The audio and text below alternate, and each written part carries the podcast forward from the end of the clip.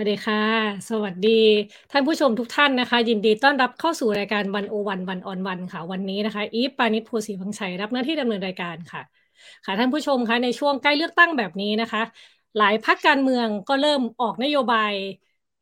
มาให้เราเห็นกันบ้างแล้วนะคะ ตามตามหน้าสื่อตามหน้าข่าวเนาะแต่ว่านโยบายที่เรียกได้ว่าเรียกเสียงฮือฮาที่สุดในช่วงวันที่ผ่านมานี่ก็หนีไม่พ้นนโยบาย ค่าแรงขั้นต่ำของพรรคเพื่อไทยนะคะ ที่ชูไว้ว่าจะมีค่าแรงขั้นต่ำ600 บาทเนาะในปี 2570 ก็คือ 5 ปีถัดจากนี้นะคะ แต่ว่าจริงๆ แล้วเนี่ยวันนี้เราจะไม่ได้มาคุยแค่เรื่องนโยบายของพรรคเพื่อไทยนะคะ แต่ว่าเราอยากจะชวนมองไปไกลกว่านั้น ในในแง่ของการใกล้เลือกตั้งเนี่ยแน่นอนว่าสนามนโยบายเป็นสนามแข่งที่ดูเดือดแน่ๆนะคะ แต่ว่าตลอดในช่วงเวลาที่ผ่านมาในสังคมไทยเนี่ยตลอด การเมืองประชาธิปไตยของเรานะคะในช่วงที่ผ่านมาก็มีการพยายามเสนอนโยบายต่างๆ เพื่อความอยู่ดีมีสุขของคนในชาตินะคะ มีความพยายามมาโดยตลอด แต่ว่าก็ดูเหมือนว่าในสังคมไทยเนี่ยการอยู่ดีมีสุขหรือความสุขก็ไม่ได้วิ่งเข้าไปหาทุกคนนะคะ วันนี้ค่ะเราก็เลยชวนอาจารย์เบียร์นะคะ อาจารย์นัทวุฒิเผ่าทวีค่ะศาสตราจารย์ทางด้านเศรษฐศาสตร์จากมหาวิทยาลัยหนันหยางเทคโนโลยีเข้ามา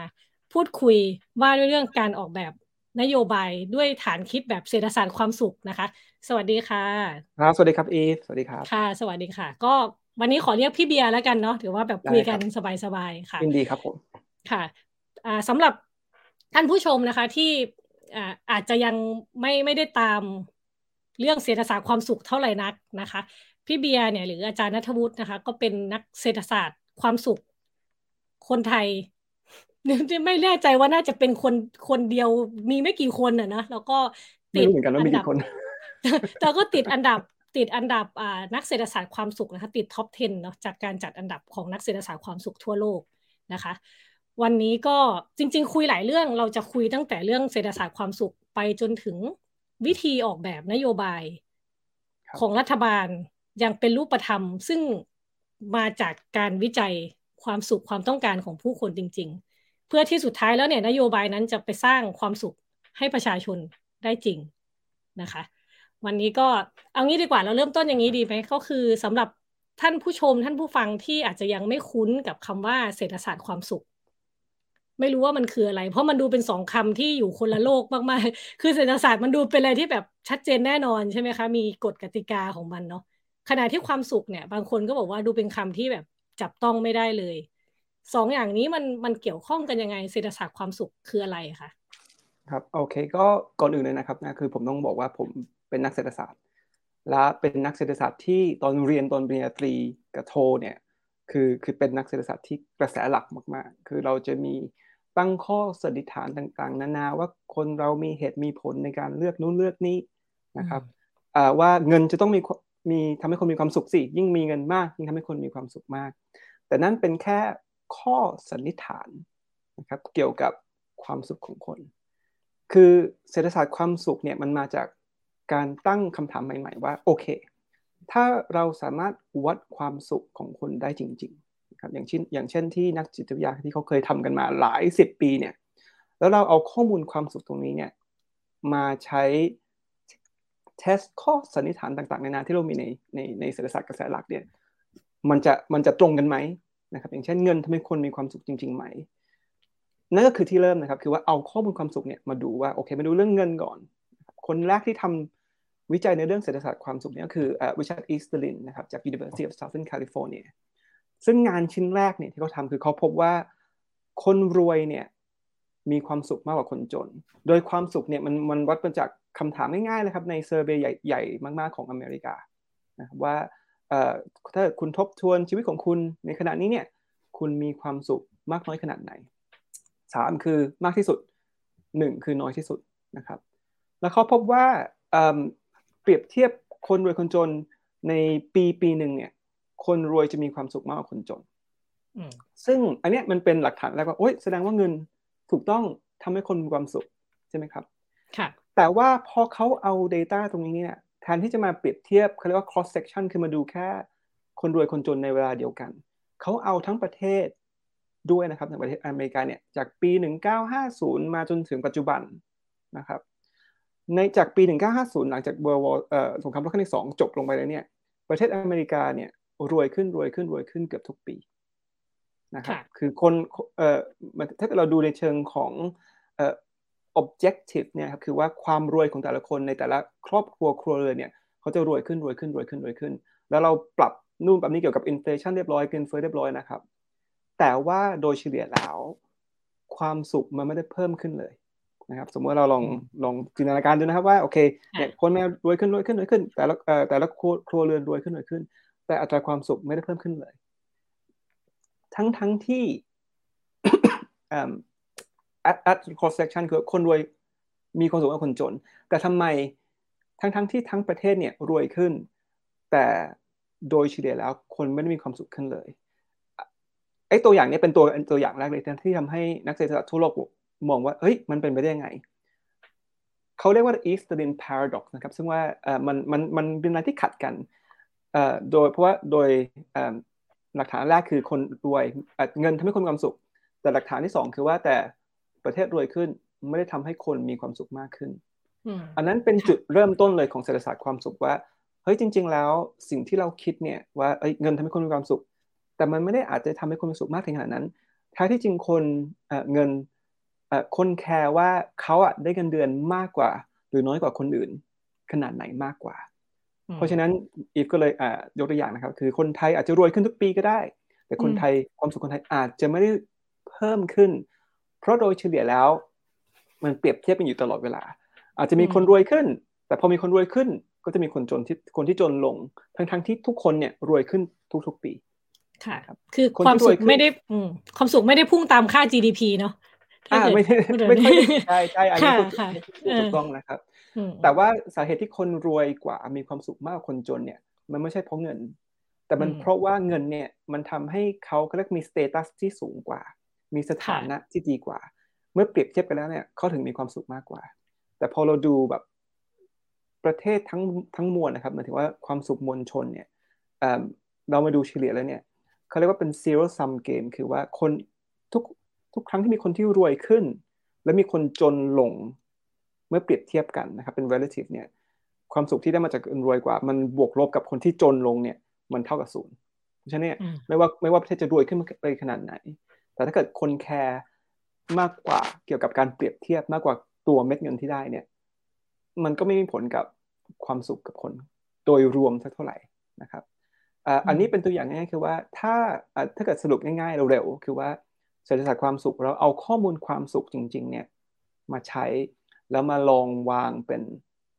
มาเทส Data ไว้มาเทสไอเดียเทสข้อสันนิษฐาน แล้วมานำว่าโอเคเราข้อมูลตรงนี้เนี่ย มาวางนโยบาย ให้กับยังไง ที่จะทำให้คนทั้งประเทศ เท่าที่ทำเท่าที่สามารถทำได้มีความสุขมากขึ้นนะครับ ค่ะ มีมีเคสมีมีตัวอย่างให้ดูไหมคะ ในประเทศที่เริ่มต้นจากการจากหลักคิดแบบเศรษฐศาสตร์ความสุขเนี่ย แล้วนำข้อมูลนำการวิจัยไปพัฒนาต่อเป็นนโยบายออกมาเป็นรูปธรรมได้จริง มีประเทศไหนที่ทำได้ไหมหรือมีนโยบายไหนที่พอจะแลกเปลี่ยนได้ไหมคะก็มีมีมีบ้างนะครับ แต่ก็อย่างอย่างที่ผมเคยอาจจะเคยให้สัมภาษณ์กับวันวันไปเมื่อเมื่อสองสามปีที่แล้ว เกี่ยวกับกับพฤติกรรมความสุขเหมือนกัน ว่าสิ่งแรกเลยเนี่ยที่ที่ไม่ว่าจะพักไหนจะขึ้นมาเป็นรัฐบาลนะถ้าเขาสนใจในเรื่องของความสุขมวลชนจริง ๆนะครับ นโยบายแรกเลย คือเขาจะต้องเริ่มวัดความสุข เป็นจริงเป็นจังตอนที่เดวิดแคมเมรอนมาเป็นนายกนะครับรัฐมนตรีครั้งแรกของประเทศอังกฤษของสหรัฐอาณาจักรเลยก็ได้ก็ว่าได้ สิ่งแรกที่เขาทำเขาไม่ได้เขาไม่เริ่มนโยบายหนึ่งเลยเขาบอกว่าเขาจะให้ Office of National Statistics หรือว่าผมไม่รู้ที่เมืองไทยเรียกว่าอะไรนะครับ แต่ว่าเป็นเป็นเหมือนกับเอ่อ Ministry ของสำนักงานสถิติแห่งชาติอะไรแบบนั้นหรือเปล่าอ่าอ่าได้ใช่ใช่สำนักงานสถิติแห่งชาติ ให้เริ่ม วัดความสุขที่มันแบบว่าเอ่อที่มันมาจากงานวิจัยจริงๆครับเอาตัวเนี่ยแค่แค่สอดเข้าไป สอดเข้าไปใน survey ของแต่ละปีที่เขาวัดกันเนี่ยค่ะตั้งแต่ปี 2011 นะครับ ที่ประเทศที่สหราชอาณาจักรเนี่ยซึ่งมีอังกฤษสกอตแลนด์เวลส์ Northern Ireland เนี่ยครับเรามีสถิติข้อมูลความสุขความพึงพอใจของชีวิตในชีวิตความสุขในแต่ละวันนะครับ เรามีข้อมูลเกี่ยวกับสุขภาพจิต เรามีข้อมูลเกี่ยวกับความหมายของชีวิตเนี่ยซึ่งพวกนี้มันเป็น subjective ทั้งเลย แต่เรามี Data พวกนี้ตั้งแต่ปี 2011 จนถึงปัจจุบัน แล้วเขา track ว่าโอเค นโยบตัวแปรของแต่ละแต่ละความสุขเนี่ยในในในแต่ละมิติเนี่ยมันมีอะไรบ้าง แล้วมันมีอะไรบ้างที่มันเป็นเรียกว่าภาษาอังกฤษคือ um, political instrument คือว่าหรือสิ่งที่รัฐบาลสามารถหยิบยกเข้ามา แล้วมาปรับใช้ให้เป็นนโยบายได้นะครับ ยกตัวอย่างง่ายๆเลยของนโยบายหนึ่งที่มันมาจากการวิจัย โดยใช้ Data พวกนี้ของอังกฤษ คือนโยบายที่ว่าตัวแปรที่สำคัญอย่างใหญ่หลวงแบบใหญ่มากๆของความพึงพอใจในชีวิตของคน ก็คือสุขภาพจิตสุขภาพจิตของคนนะครับ คือคือใหญ่มากๆอะแต่สุขภาพจิตเราต้องอธิบายหน่อยคือมันไม่เหมือนกับความพึงพอใจหรือหรือ life satisfaction เอ่อตรงที่ว่า สุขภาพจิตมันเป็นวัดว่าวันนี้อย่างอย่างวันนี้เนี่ยเรารู้สึกว่าโอ้ชีวิตมันไม่มีความหมาย หรือว่าเรานอนไม่หลับ หรือเรากังวลกระวายนะครับ เป็นห่วงนู่นห่วงนี่เครียดอะพวกนี้เป็นเป็นเขาเรียกว่าเป็นเป็นมาร์กเกอร์หรือเป็นเป็นตัววัดของสุขภาพจิตทั้งนั้น ยิ่งคนที่มีประสบการณ์พวกนี้เยอะเนี่ย ความพึงพอใจในชีวิตของเขาก็จะน้อยลง ซึ่งในรัฐบาลอังกฤษเนี่ยครับเขาจะให้ ความสำคัญกับ life satisfaction มาก หรือความพึงพอใจ ว่าคุณรู้สึกว่าคุณช่วยคุณเนี่ยมีความพึงพอใจมากน้อยขนาดไหน เพราะตัวตัวตัวนี้เนี่ยเอาคำตัวนี้เนี่ยมันมันมีเหมือนกับว่ามันสามารถพยากรณ์ได้เลยว่าคุณจะออกจากงานไหมคุณจะแต่งคุณจะเลิกกับภรรยาคุณไหมคุณจะคุณจะมีชีวิตอยู่ยาวนานขนาดไหนครับ ซึ่งมันเป็นตัวที่เราสนใจมากๆ และสุขภาพจิตเนี่ยมันเป็นตัวแปรที่สำคัญมากของตัวนี้ นโยบายแรกเลยว่า แล้วทำไมสุขภาพจิตของคนเนี่ย ถึงแย่มากในอังกฤษ พวกหนึ่งในสี่คนมีปัญหาทางด้านสุขภาพจิตนะครับในประเทศอังกฤษเขาก็เลยนโยบายแรกที่ส่งต่อผ่านไปจนถึง House of Lords ไป House of Commons ไปถึง House of Lords นะครับของสภาง่ายๆของที่อังกฤษคือว่าเขาจะสาเหตุที่คนมีสุขภาพจิตไม่ดี เพราะว่าเขาไม่มีการเข้าสู่จิตแพทย์ที่ดีนะครับ มันยังมีตราบาปอยู่เกี่ยวข้องกับจิตกับสุขภาพจิตคือคือไม่กล้าไปหาหมอหมายว่าคนไม่กล้าไปหาหมออ่าใช่ไม่กล้าไปหาหมอด้วย แล้วก็พออยากจะไปหาก็ไม่รู้จะไปหาไงนัดยากนู่นทำนี่ก็ไม่ไปดีกว่านะครับค่ะมันก็เลยมีนโยบายอันหนึ่งที่ออกมานโยบายนี้เรียกว่า improving accessibility นะครับ to psychiatric help อะไรก็ว่าได้ เรียกว่า IAP นะครับ improving improving accessibility นะครับคือพูดง่ายๆคือว่าถ้าคุณตอนนี้อยู่ที่อังกฤษ หรืออยู่สหราชอาณาจักรแล้วกันแล้วคุณรู้สึกว่าสุขภาพจิตเราไม่ดี คุณไป Google ไป NHS หรือว่า National Health Service ของอังกฤษ คุณพิมพ์ post code ของคุณนะครับ แล้วมันจะบอกเลยว่า มันจะออกมาเลยว่า โอเคปุ๊บ ในระยะรู้สึกจะสองไมล์ที่คุณอาศัยอยู่เนี่ย มีจิตแพทย์ตรงไหนบ้าง แล้วคุณสามารถนัดได้ง่าย ๆ แล้วก็เป็นการรับรักษาฟรี ซึ่งมาจากภาษีประชาชนอ่าค่ะค่ะซึ่งเนี่ยคือมันพอเราพบแล้วเขาพบว่าหลังจากนี้ตรงนี้ปุ๊บเอ่อมันพูดง่ายคือไปหาจิตแพทย์แล้วมันมี cognitive behavioral therapy ซึ่งมันมีการจิตบำบัดทางการพูดนะครับ คือพูดง่ายๆของของถ้าเกิดแปลเป็นภาษาไทย แล้วเขาพบว่าไอ้โปรแกรมนี้เนี่ยประสบความสำเร็จอย่างมาก ในการพัฒนาสุขภาพจิตของคนที่ต้องการจริง ๆ เพราะว่าคนที่สุขภาพจิตแย่จริง ๆ เนี่ยตัวนี้ง่ายแหละ ถ้าเขาจะไปหาจิตแพทย์ แล้วมันก็จะช่วยความสุขของเขานะครับ ซึ่งเพิ่มมากขึ้น แล้วเราสามารถเห็นอัพทิกมันเพิ่มขึ้นมาในใน Data จริง ๆ ค่ะ อันนี้เป็นตัวอย่างง่ายๆนะครับตัวอย่าง คือถ้าอย่างไปหาไปหาหมอไปเข้ากระบวนการ CBT อะไรอย่างอย่างที่พี่เบียร์ว่าเนี่ย อันนี้มันเหมือนเป็น เป็นปลายทางของสุขภาพจิตที่มันแย่อยู่แล้วเหมือนกัน แต่ว่ามันมีนโยบายอะไรที่แบบแก้ไขตั้งแต่ต้นทางเลยไหมคะ คือ คือให้คนรู้สึกว่าเออมันมีความสุขกับชีวิตโดยที่ไม่ต้องไปหาจิตแพทย์อะ มีครับก็ที่อังกฤษเนี่ยมันจะมีนโยบายที่เกี่ยวกับความสุขหลายอย่างมากๆนะครับที่คือมันอาจจะไม่ได้ชัดเจนว่าเนี่ยคือนโยบายความสุข แต่มันเป็นนโยบายที่ถูกพัฒนามาจากข้อมูลที่เรามี และการวิเคราะห์ของข้อมูลที่เรามี ยกตัวอย่าง เช่นเขารู้ว่าหนึ่งมันจะมี prevention เกิดเกิด cure ใช่ไหม prevention คือการป้องกันว่าถ้าเรารู้ว่าสุขภาพจิตเป็นตัวแปรตัวใหญ่ที่สุดตัวหนึ่งของความสุขของคนคิวก็คือ CBT ใช่ไหมครับ การรักษานะครับทำ CBT ก็เขา CBT เนี่ยทำยังไงมันถูกลงเขาจะดูเรื่อง cost effective ของอังกฤษของรัฐบาลอังกฤษ แต่นึงคือ prevention prevention นี่ cost effective หรือว่าเหมือนกับว่าเขาเรียกว่าอะไรอะราคา cost ของมันในแต่ละ treatment เนี่ยมันถูกตรงที่ว่าถ้าเราสามารถทำให้เด็ก โตขึ้นเป็นผู้ใหญ่ที่มี resilient หรือมีความอดทนทางด้านสภาพจิตใจสูง เขาก็ไม่ต้องจำเป็นที่ต้องไปหาจิตแพทย์หรือ CBT ใช่ไหมครับเพราะเนี่ยก็มีนโยบายของโรงของโรงเรียนอังกฤษของ primary school ตั้งแต่ชั้นประถมเลย มีโปรแกรมต่างๆนานาที่เขาสอนเกี่ยวกับการพัฒนาเรียกอะไรอะคุณสมคุณลักษณะนิสัยของเด็ก คือมันจะมีตัวหนึ่งเรียกว่า locus of control หรือ grit เนี่ยนะครับ คือตอนนี้เมืองไทยก็เริ่มมีแล้ว ซึ่งทางอาจารย์ ภูมิสิทธิ์ที่มอขอนกัน แล้วก็อาจารย์วิรชาติกิเลนทอง อาจารย์ต่างๆคือเขาก็เริ่มทำวิจัยแล้วว่า ถ้าถ้าเรามีเริ่มตั้งแต่ตอนเด็ก เรามี intervention ที่ช่วยให้เด็กพัฒนาไอ้ไอ้คุณสมบัติแข็งแกร่งพวกนี้คือต้องอธิบายนิดนึงว่าไอ้ locus control คืออะไร grid คืออะไร locus control คือว่าแต่ละคนไม่ว่าจะเป็นพี่หรืออีฟหรือหรือหรือใครๆก็ตามในที่วันวันเราจะมีคุณเราจะมี ลักษณะนิสัยที่ว่าถ้าเราเป็น internal นะครับว่า internal ของ locus control เนี่ยเราจะมีเราจะมีความรู้สึกที่ว่า ฉันสามารถเปลี่ยนอนาคตของฉันได้ ถ้าฉันพยายามคนที่เป็น external ซึ่งจะอยู่ในอีกสเกลหนึ่งเนี่ย เขาจะรู้สึกว่า ฉันไม่สามารถเปลี่ยนฉันไม่สามารถเปลี่ยนอนาคตฉันได้ ถึงจะพยายามยังไงก็เปลี่ยนไม่ได้เราจะพยายามไปทำไม นะครับใน external ตั้งแต่เด็กเนี่ยเขาจะสอนเราทำยังไง มีให้ให้ intervention ให้คนรู้สึกว่าฉันสามารถเปลี่ยนอนาคตของฉันได้ทำยังไงให้เขารู้สึกว่าเออฉันเกิดถึงฉันอาจจะเกิดมาจน แต่โลกของฉันมันไม่ได้แบบ ฉันไม่ถูก limit แค่ตรงนั้นเอ่อสมองของฉันมันไม่ได้ fix มันไม่ได้แบบแข็งเป็นคอนกรีต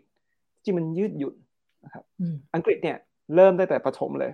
เริ่มสอนเด็กตั้งแต่ตอนนั้นมา เพื่อที่พวกเขาจะได้โตขึ้น เป็นผู้ใหญ่ที่ดีขึ้นปัญหาของเราในตอนนี้ซึ่งผมซึ่งพี่เชื่อว่าเราอาจจะได้คุยกันอีกแป๊บหนึ่งคือว่าสิ่งที่เกิดขึ้นในในประเทศเรามาหลายๆปีทำให้เด็กรุ่นใหม่ อาจจะรู้สึกว่าแล้วก็อาจจะเปลี่ยนก็ได้ก็ได้อาจจะเปลี่ยนแล้วก็ได้ แต่มันทำให้หลายคนรู้สึก hopeless รู้สึกว่าโอ้ ความซึ่งอีฟเขียนหนังสือก็หนังสือที่ใครๆก็น่าจะต้องรู้ตรงนี้ดีไอ้ความ hopeless นี่แหละทำให้คนเปลี่ยนความรู้สึกว่า เอ้ย เราเป็น external แล้วก็จะทำไปทำไมใช่ไหมครับ ซึ่งตัวนี้มันเป็นตัวที่ทำให้คนไม่ค่อยมีความสุขในชีวิต อืม คือต้องทำให้คนรู้สึกว่าตัวเองเป็น internal ในสังคมที่อยู่ แบบนี้ไหมคะหรือหรือว่ามันต้องเฉพาะคือสังคมใหญ่แค่ไหนที่เราที่เราต้องรู้สึกหรือว่าเฉพาะกลุ่ม เฉพาะก็ได้ คือคือ คือในของอังกฤษเนี่ยคือเขาอาจจะโชคดีหน่อยตรงที่ว่า อย่างน้อยสิ่งคนจะมีต่อเถียงกันต่อสู้กันในรัฐสภา แต่ยังเป็นเขายังเป็นประเทศที่เขารู้สึกว่าเด็กเด็กทั่วไปยังรู้สึกว่าถ้าเขาพยายาม ถ้าเขาเป็น internal เนี่ยเขายังเปลี่ยนอะไรอะไรได้ในอนาคตของเขาในประเทศนี้นะครับในประเทศนี้ในประเทศไทยอาจจะไม่เหมือนตรงนั้นหรือเปล่าที่ไม่ได้อยู่เมืองไทยมานานมากแล้ว แต่เท่าที่ได้อ่านมาเท่าที่รู้สึกมา อาจจะเป็นในเรื่องของสภาวะแวดล้อมนะครับ อาจจะทำให้เด็กรุ่นใหม่อาจจะไม่ได้รู้สึกตรงนั้นว่าถ้าถึงเขาจะพยายามเขาจะเปลี่ยนอะไรได้ ซึ่งตรงนี้เนี่ยมันก็เป็นคำถามว่า ถ้าเราจะไปเปลี่ยนให้เขาเป็น internal ขึ้นมา แล้วมันยังช่วยได้เหรอ เพราะว่าถ้า environment มันไม่เปลี่ยน context มันไม่เปลี่ยนที่ทำให้เขารู้สึก ถ้าเขาพยายามแล้วเขาสามารถเปลี่ยนอนาคตของเขาได้จริงๆ เพราะเรายังอยู่ใน อันนี้อาจจะเชื่อมไปตรงที่ว่าแล้วเราจะทำยังไงให้มันลดความเหลื่อมล้ำตรงนั้นได้ที่เราว่าถ้าให้มันก็อันนี้ก็จะอาจจะอีกอย่างหนึ่งเกี่ยวกับ policy เหมือนกันว่า เพราะว่าความเหลื่อมล้ำเนี่ยเป็นตัวหนึ่งที่ทำให้ ถึงแม้ว่าคุณจะเปลี่ยนคนขนาดไหนนะครับ เปลี่ยนทัศนคติเขาขนาดไหนถ้าเขาสู่โลกความเป็นจริงแล้ว แล้วมันไม่แมทช์กันระหว่างสิ่งที่เขาเชื่อกับสิ่งในโลกของความเป็นจริง มันก็อาจจะไม่มีผลอยู่ดี มันจะต้องไปด้วยกันทั้งสองอย่างค่ะค่ะ ทีนี้แปลว่าพอฟังแบบนี้มันเหมือนกับว่าความสุขของมนุษย์เนี่ย มันไปไกลกว่าที่กว่าปัจจัยสี่มาก ๆแล้วเนาะหรือหรือว่ายังไงบ้างคะ คือถ้าสมมติว่าเรามีปัจจัยสี่ครบพร้อมเนี่ย ครับ เราจะมีความสุขพื้นฐานได้อยู่ไหม แต่ว่าเมื่อกี้คุยกันก็ดูเหมือนว่าถึงจะมีปัจจัยสี่ถึงจะรวยก็ไม่ได้การันตีว่ามีความสุข ถ้าเราไม่รู้สึกว่าเราเปลี่ยนอะไรได้ คือถ้าเรา กลับไปในในในเศรษฐศาสตร์ กระแสหลักช่วงแรกๆเนี่ยมันจะมีตั้งข้อสันนิษฐานว่าเศรษฐศาสตร์ถูกสร้างขึ้นมา เพราะว่าโลกเนี้ยที่เรามีอยู่เนี่ยมีทรัพยากรจำกัด เพราะฉะนั้นเราก็ต้องใช้ทรัพยากรให้เป็นประโยชน์ให้อย่างมีประสิทธิภาพที่สุดถูกไหมครับ อันนั้นคือแบบสันนิษฐานเก่าๆแบบตั้งแต่เริ่มต้นเลย ซึ่งก็อาจจะเป็นแบบว่าเอองั้นแสดงว่าถ้าเรามีปัจจัยสี่อันนั้นคือสิ่งที่เราต้องการมีพอแล้ว ปัญหาคือปัจจุบันเนี่ย มันไม่ใช่ตรงนี้มันไม่ใช่อย่างนั้นอีกต่อไปแล้ว สิ่งที่เราอยากได้มีเต็มไปหมดเลยหิวเหรอ เดินออกไปนอกนอกหน้าจากซอยก็มีละเซเว่นอีเลฟเว่นซื้อได้เอ่อเราอยู่ในเขาเรียกว่าอยู่ในโลกที่ plenty คือมีทุกอย่าง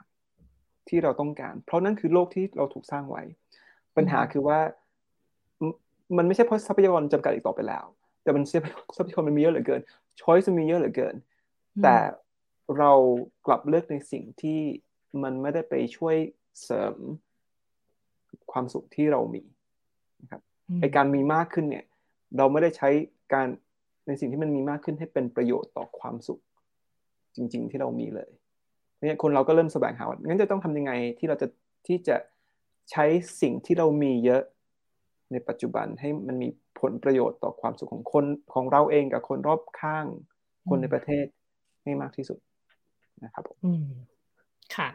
ะกลับกลับมาที่เรื่องเรื่องการออกแบบนโยบายเนาะคือเมื่อกี้เมื่อกี้ที่พี่เบียร์พูดก็คือเห็นภาพมากว่า คือพอมีข้อมูลปุ๊บเนี่ย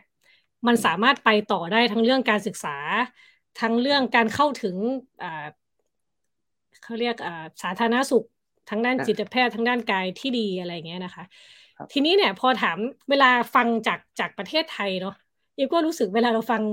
แบบเหมือนได้กลิ่นความเจริญของประเทศอื่นเนี่ยแต่ทีนี้ก็เลยอยากจะชวนพี่เปียวว่า การที่เราจะหยิบเอาความรู้จากจากเศรษฐศาสตร์ความสุขจากงานวิจัยจากข้อมูลเนี่ย ไปสู่การออกแบบนโยบายรัฐอย่างเป็นรูปธรรมได้เนี่ยเสถียรภาพทางการเมืองของประเทศนั้นๆ มันมันสำคัญแค่ไหนคะมันเกี่ยวข้องกับการทำออกมาให้สำลิดผลได้ได้แค่ไหน โอ้สำคัญมาก ๆ เลยครับ เพราะว่าผมยังจำได้เลยว่าผมเคยทำงานกับวิชัดเลยาซึ่งเขาเป็นศาสตราจารย์ที่ที่ London School of Economics ที่ผมเคยทำงานอยู่ แล้วเขาเป็นหนึ่งใน member House of Lords นะครับเขาเรียกว่าอะไรสภาชั้นสูงของอังกฤษผมไม่รู้เหมือนกันภาษาไทยคือแปลว่าอะไรนะครับ แต่ House of Lords นี้เป็นคนที่ตัดสินใจว่านโยบายที่ส่งจาก House of Commons ขึ้นไปเนี่ย ควรจะควรจะออกมาใหม่นะครับ แล้วตอนนั้นคือผมจำได้ว่าตอนนั้นเรามีปฏิวัติครั้งไหนจำไม่ได้แล้วเมื่อเมื่อสิบปีที่แล้วมั้งจะประมาณแปดแปดปีเก้าปีที่แล้วห้าเจ็ดปฏิวัติสองห้าห้าเจ็ดอาจจะเป็นช่วงนั้นสองสองพันสิบสองพันสิบสามผมจะไม่ได้ตอนครั้งไหนนะครับผมก็เล่าให้ฟังว่าเล่าเล่าให้วิชาก็ฟังว่าเนี่ยเนี่ยประเทศผมกำลังมีปัญหาเลยไม่รู้จะจะจะทำยังไง ไม่รู้ว่าไอ้ตรงนโยบายนี้นโยบายนี้จะมีมันจะเกิดขึ้นได้ยังไง ที่มันจะช่วยประเทศ ช่วยคนในประเทศดิฉันก็ถามผมว่า เอ้ยใครเป็นคนรันประเทศ ใครเป็นคนบริหารประเทศรัฐบาลนะครับ government หรือ civil service civil service ก็คือราชการพลเรือนข้าราชการข้าราชการข้าราชการนะข้าราชการ ผมก็บอกว่ารัฐบาล ก็คงจะเป็นรัฐบาลนะสิ แล้วเขาบอกว่า นั่นแหละปัญหา อืม เพราะว่าถ้าประเทศถูกเอ่อรัฐเอ่อรันโดยรัฐบาล ซึ่งรัฐบาลเนี่ยมันมาสามปีสี่ปีก็ไป ค่ะครับ ไม่มีทางหรอกที่นโยบายที่ที่เราควรจะมีไม่ว่าจะนโยบายทางการศึกษา นโยบายทางสาธารณสุข นโยบายทางเรื่องความสุขก็ตามที่มันจะให้มันยั่งยืน เพราะนโยบายพวกนี้มันมันต้องมีผลสิบปียี่สิบปี อาจจะใช้เวลาขนาดนั้นในการ บ่มถูกไหมครับประเทศอังกฤษใครรันประเทศ civil service นะครับ Ministry of Education Ministry of Pension Ministry of อะไรต่างๆนานาเนี่ยไม่ว่ารัฐบาลไหนจะมาก็ตาม เขามีของเขาอยู่แล้วที่เป็นค่อนข้างมันอาจจะเปลี่ยนได้นู่นเปลี่ยนนี่อาจจะเปลี่ยน priority ได้เปลี่ยนบัตเจ็ตได้ว่าบัตเจ็ตที่คุณจะอยู่ตรงนี้อ่าให้ความสำคัญตรงนี้มากกว่าตรงนี้มากกว่า แต่แต่มันจะมีคอของเขานะครับว่าเนี่ยคือจุด กลางหลักการ ที่ไม่ว่าจะมารัฐบาลไหนมา ก็จะไม่เปลี่ยนนะครับแล้วและคอประเด็นคือว่าเราทำยังไงให้ที่จะ improve แบบ accessibility uh, reduce inequality นะครับลดความเหลื่อมล้ำต่างๆ นานา เพิ่มความสุขของประชาชน มันแทบจะไม่เปลี่ยนเลย อาจจะเปลี่ยนวิธีบ้าง แต่พวกนี้มันจะไม่ค่อยเปลี่ยนเพราะฉะนั้นเสถียรภาพของรัฐบาลในคอนเท็กซ์ของเมืองไทยจึงเป็นอะไรที่สำคัญมาก เพราะว่าอย่างผมเชื่อว่าทุกคนก็คงจะรู้ว่าพอรัฐบาลเปลี่ยนมันมีไงวัฒนธรรมที่ว่าเราจะไม่เราอาจจะไม่เอานโยบายเก่า เราจะต้องมีนโยบายใหม่ นโยบายของของพรรคเราเองจะไม่เอาของพรรคอื่นที่อาจจะเป็นคู่แข่งทางการเมืองหรืออะไรก็ว่าไปใช่ถูกต้องผมมันก็เลยมันมันก็เลยมันคล้ายๆกับเป็นอ่าเขาเรียกอ่ามันเป็น war of มันเป็นการต่อสู้ที่แบบว่าไม่ไม่ได้มีอะไรที่ เหมือนกับมี principle ที่เป็นหลักว่าโอเค ถ้าสมมุติว่ายกตัวอย่างนะครับ อย่างอย่างเช่นประเทศนิวซีแลนด์ในตอนนี้เจสินดาอาร์เดนเข้ามา แล้วเอ่อมันมีเขาเพิ่งผ่านไม่กี่ปีมันเนี่ยในในรัฐสภา ว่าจะมี budget for well-being budget for well-being คือว่าเขาจะแบ่งเงินส่วนหนึ่งจากภาษีเนี่ยมาใช้เพื่อพัฒนา ความสุขของประชาชนโดยเฉพาะ แล้วความสุขของประชาชนก็จะมาจากงานวิจัยโดยเฉพาะนะครับตรงนี้เนี่ยไม่ว่าจะซินด้าจะไม่อยู่แล้ว มันก็จะอยู่ต่อเพียงแต่ว่าคนเขาจะใช้เงินตรงนั้นยังไง ยกเว้นว่าเขาจะมีการโหวตกันอีกในรัฐสภาเพื่อจะเพื่อจะไม่ให้มีมันมีต่อไปแล้ว อย่างเดวิดแคมเมรอนออกมา บอกว่าตั้งแต่ปี 2011 เราจะมีการเก็บข้อมูลความสุข แล้วตอนนี้เดวิดอยู่ไหนล่ะครับ เดวิดไม่อยู่แล้ว หายไปแล้ว เจอ Brexit แล้วก็หายไปเลยนะครับ แต่การเก็บข้อมูลก็ยังอยู่ การวิจัยก็ยังอยู่ ไม่ไปไหน เนี่ยแหละครับ ไม่รู้ไม่รู้ตอบคำถามอีฟเลยนะ แต่นั่นคืออ่าอ่านึกออกนึกออก คือคือถึงเปลี่ยนหัวถึงเปลี่ยนหัวเนี่ย แต่ว่าถ้าระบบโครงสร้างมันไปมันรันไปตามนโยบายที่เซตไว้อย่างเป็นมาตรฐานเนี่ยก็คือ ประเทศมันก็จะรันต่อไปได้เรื่อยๆ ใช่ ยกตัวอย่างเช่นนะครับ สมมติว่า รัฐบาลใหม่เนี่ยเห็นความสำคัญของนโยบายการศึกษาที่ไม่ใช่แค่จะพัฒนาการเรียนของเด็ก แต่จะพัฒนาเขาเรียก non cognitive skill หรือว่าทักษะที่มันไม่เกี่ยวกับการเรียนเลย ไม่ว่าจะเป็นทักษะของเนี่ย grit grit ที่ว่าความอดทนอดกลั้นเกี่ยวกับจะไม่เปลี่ยนใจหรือว่า growth mindset เกี่ยวกับว่าทำเกี่ยวกับเรื่องสมองว่าสมอง แล้วก็ ว่าสมองเนี่ยมันไม่ได้ fix มันไม่ได้อยู่กับที่ว่าวิชาเกี่ยวกับว่า ถ้าคุณมีเจอความล้มเหลว คุณจะแปลความล้มเหลวนั้นยังไง แล้วมันจะช่วยยังไงให้คุณพัฒนาพวกนี้มันเป็น non cognitive skill ทั้งนั้น ถ้ารัฐบาลตกลงว่าโอเค นี่คือนโยบายที่ดี นโยบายนโยบายนั้นก็ไม่ควรจะไปไหนควรจะอยู่ต่อไปเรื่อยๆไม่ควรจะเปลี่ยนเรียนรัฐบาลไหนก็ตาม ก็หวังว่ามันน่าจะเป็นอย่างนั้นนะครับ อืมค่ะนี่ขอเจาะนิดนึงคือเมื่อกี้พูดถึงที่นิวซีแลนด์เนาะมันมีการจัดงบให้เพื่อเพื่อ well being ของคนเพื่อความสุขของคนเลยเนี่ย มันมีนโยบายที่ทำให้คนมีความสุขอะ่ะมันมีลักษณะเฉพาะที่อธิบายได้ไหมคะ คือโอเค เราพูดเรื่องนโยบายการศึกษา เราพูดเรื่องนโยบายสาธารณสุข แต่นโยบายที่ทำให้คนมีความสุขเนี่ย มัน มันคืออะไรหน้าตาเป็นยังไง มันก็ต้องดูว่าตัวแปรของความสุขของประเทศนั้นๆเนี่ยมันน่ามีหน้าตาเป็นยังไงอย่างเช่น คือมันจะมีตัวแปรที่มันคล้าย ๆ กันหลาย ๆประเทศ เพียงแต่ว่าไอ้ตัวแปรตัวนั้นเนี่ยมันอาจจะเอฟเฟกของมันหรือผลเรียกอะไรผลลัพธ์ของมันเมื่อเปรียบเทียบกับตัวอื่นๆ มันอาจจะเปลี่ยนแปลงไปแล้วแต่ประเทศนะครับ อย่างเช่นเราจะรู้ว่า social relationship หรือว่าการมีปฏิสัมพันธ์ที่ดีห รือมี sense of community ว่ามีการมีชุมชนที่เรารู้สึกว่าโอเคเรา identify ได้เนี่ยที่ดีเนี่ยมี social support เนี่ยเป็นตัวแปรที่สำคัญมาก ต่อความสุขของคน แล้วก็มาดูว่าโอเค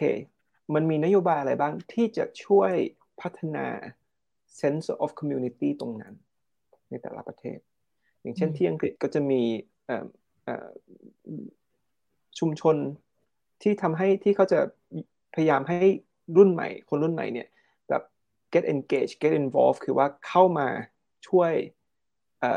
คือเหมือนกับว่าเชื่อมระหว่างวัยในสังคมเดียวกัน ให้มันมากขึ้นนะครับอย่างที่สิงคโปร์เนี่ยยกตัวอย่างสิงคโปร์ที่จริงสิงคโปร์ก็เป็นประเทศหนึ่งที่เอาข้อมูลความสุขมาช่วยนะครับในหลาย ๆ เรื่องยกตัวอย่างเช่น community ของคือคืออีฟอาจจะรู้ว่าประมาณ 80 หรือ 90%ของคนสิงคโปร์เนี่ยจะมีบ้านเขาจะเป็น home owner ทั้งนั้น คือเขาจะมีบ้านของเขาอยู่เลยนะครับซึ่งเป็นบ้านพวกนี้มันเป็นมาจากรัฐบาลอังกฤษว่า HDB นะครับ HDB flat เนี่ยแล้วแต่ละใน community ของแต่แต่ละที่เนี่ยเขาจะ mix เลยว่ามันจะเหมือนกับเป็นโควตาว่า มันจะต้องมีคนจีนอยู่ด้วยนะ จะต้องมีคนอินเดียอยู่ด้วย ต้องมีคนรู้คนรู้อยู่ด้วย เพื่อเขาจะไม่แบบรวมว่าคนนี้จะต้องเป็นคนจีนอย่างเดียว หรือว่าจะเป็นคนอินเดียอย่างเดียว เขาจะไม่แยกเลย เขาพยายามที่จะสร้าง sense of community ขึ้นมาว่า ถ้าคุณอยู่ HDB flat นะ ลงไปชั้นล่างเนี่ย คุณเป็นคนจีน ลงมาชั้นจะเจออินเดียทั้งนั้น หรือลงไปอีกชั้นหนึ่งก็จะเจอคนอีกวัฒนธรรมหนึ่งทั้งนั้นเพื่อให้คนเด็กที่เกิดมาอยู่กันได้ รวมกันได้ อย่างเป็นแบบเป็นมิตร อย่างเงี้ยคือก็มาจาก finding of well-being เหมือนกันว่า หรือหรืออาจจะไม่ได้มาโดยตรง แต่มันก็พิสูจให้เห็นว่าเอ้ยมันช่วยได้จริงๆกับ self sense of community ประมาณนั้นนะครับ อืมค่ะ ก็คือต้องไปดูว่าความสุขของแต่ละประเทศคืออะไร แล้วก็มุ่งไปสู่การแก้ไขหรือว่าจัดสรรเรื่องพวกนั้นให้เกิดขึ้นเนาะทีนี้มามาที่ประเทศไทยเนี่ยค่ะพี่เบียร์คือ คืออีฟก็พูดแทนคนทั้งประเทศไม่ได้เนาะว่าเรามีสุขมีทุกข์กันมากแค่ไหนอะไรเงี้ย แต่ว่าถ้าพูดในแง่ภาพรวมที่เห็นกันเป็นรูปธรรมก็คือ มันในประเทศไทยนะคะ ยังมีคนที่ไม่เข้าไม่ถึงการศึกษาที่ดี เข้าไม่ถึงน้ำสะอาดบ้าง หรือว่าอ่ามันคือแม้แต่ปัจจัยสี่เบื้องต้นก็ยังยังไม่ครบถ้วนอะไรเงี้ยค่ะ ทีนี้เนี่ยพอมันเป็นแบบเนี้ย ประเทศประเทศที่มันเหลื่อมล้ำมาก ๆ ประเทศที่มัน จัดการกับคนที่แตกต่างหลากหลายมากๆอะค่ะ เราควรจะเริ่มจากตรงไหนคะเราถึงจะสามารถออกแบบนโยบายเพื่อสังคมที่ขอใช้คำว่าอยู่ดีมีสุขแล้วกัน ในในสังคมไทย อะ เออโอเคเราเราต้องเริ่มจากตรงไหนอะในประเทศไทยเนี่ย พี่เคยคุยกับอาจารย์พี่นะครับคือแอนดรูว์ออสวอลเนี่ยว่าเอ้ยในเพราะส่วนใหญ่งานที่ออกมาเนี่ย มันจะเป็นเกี่ยวกับเศรษฐศาสตร์ความสุข มันจะเป็นงานที่อยู่ในประเทศที่ค่อนข้างจะพัฒนา แล้วประเทศอังกฤษบ้างออสเตรเลียบ้าง นิวซีแลนด์บ้างแล้วยังประเทศที่ไม่พัฒนาล่ะ มันยังสำคัญอยู่ไหมหนูก็บอกว่าถ้าคุณไม่สามารถสร้างแค่ basic ให้กับคนที่แบบแบบแบบ low distribution จริงคือคนที่จนจริง ๆ ให้เขามีก่อนได้เนี่ย คุณไม่ต้องไปแคร์หรอกเศรษฐศาสตร์ความสุข คุณแค่เอาตรงนั้นเนี่ยเริ่มจากตรงนั้นก่อน ให้มันรอดก่อน แล้วเราค่อยไปดู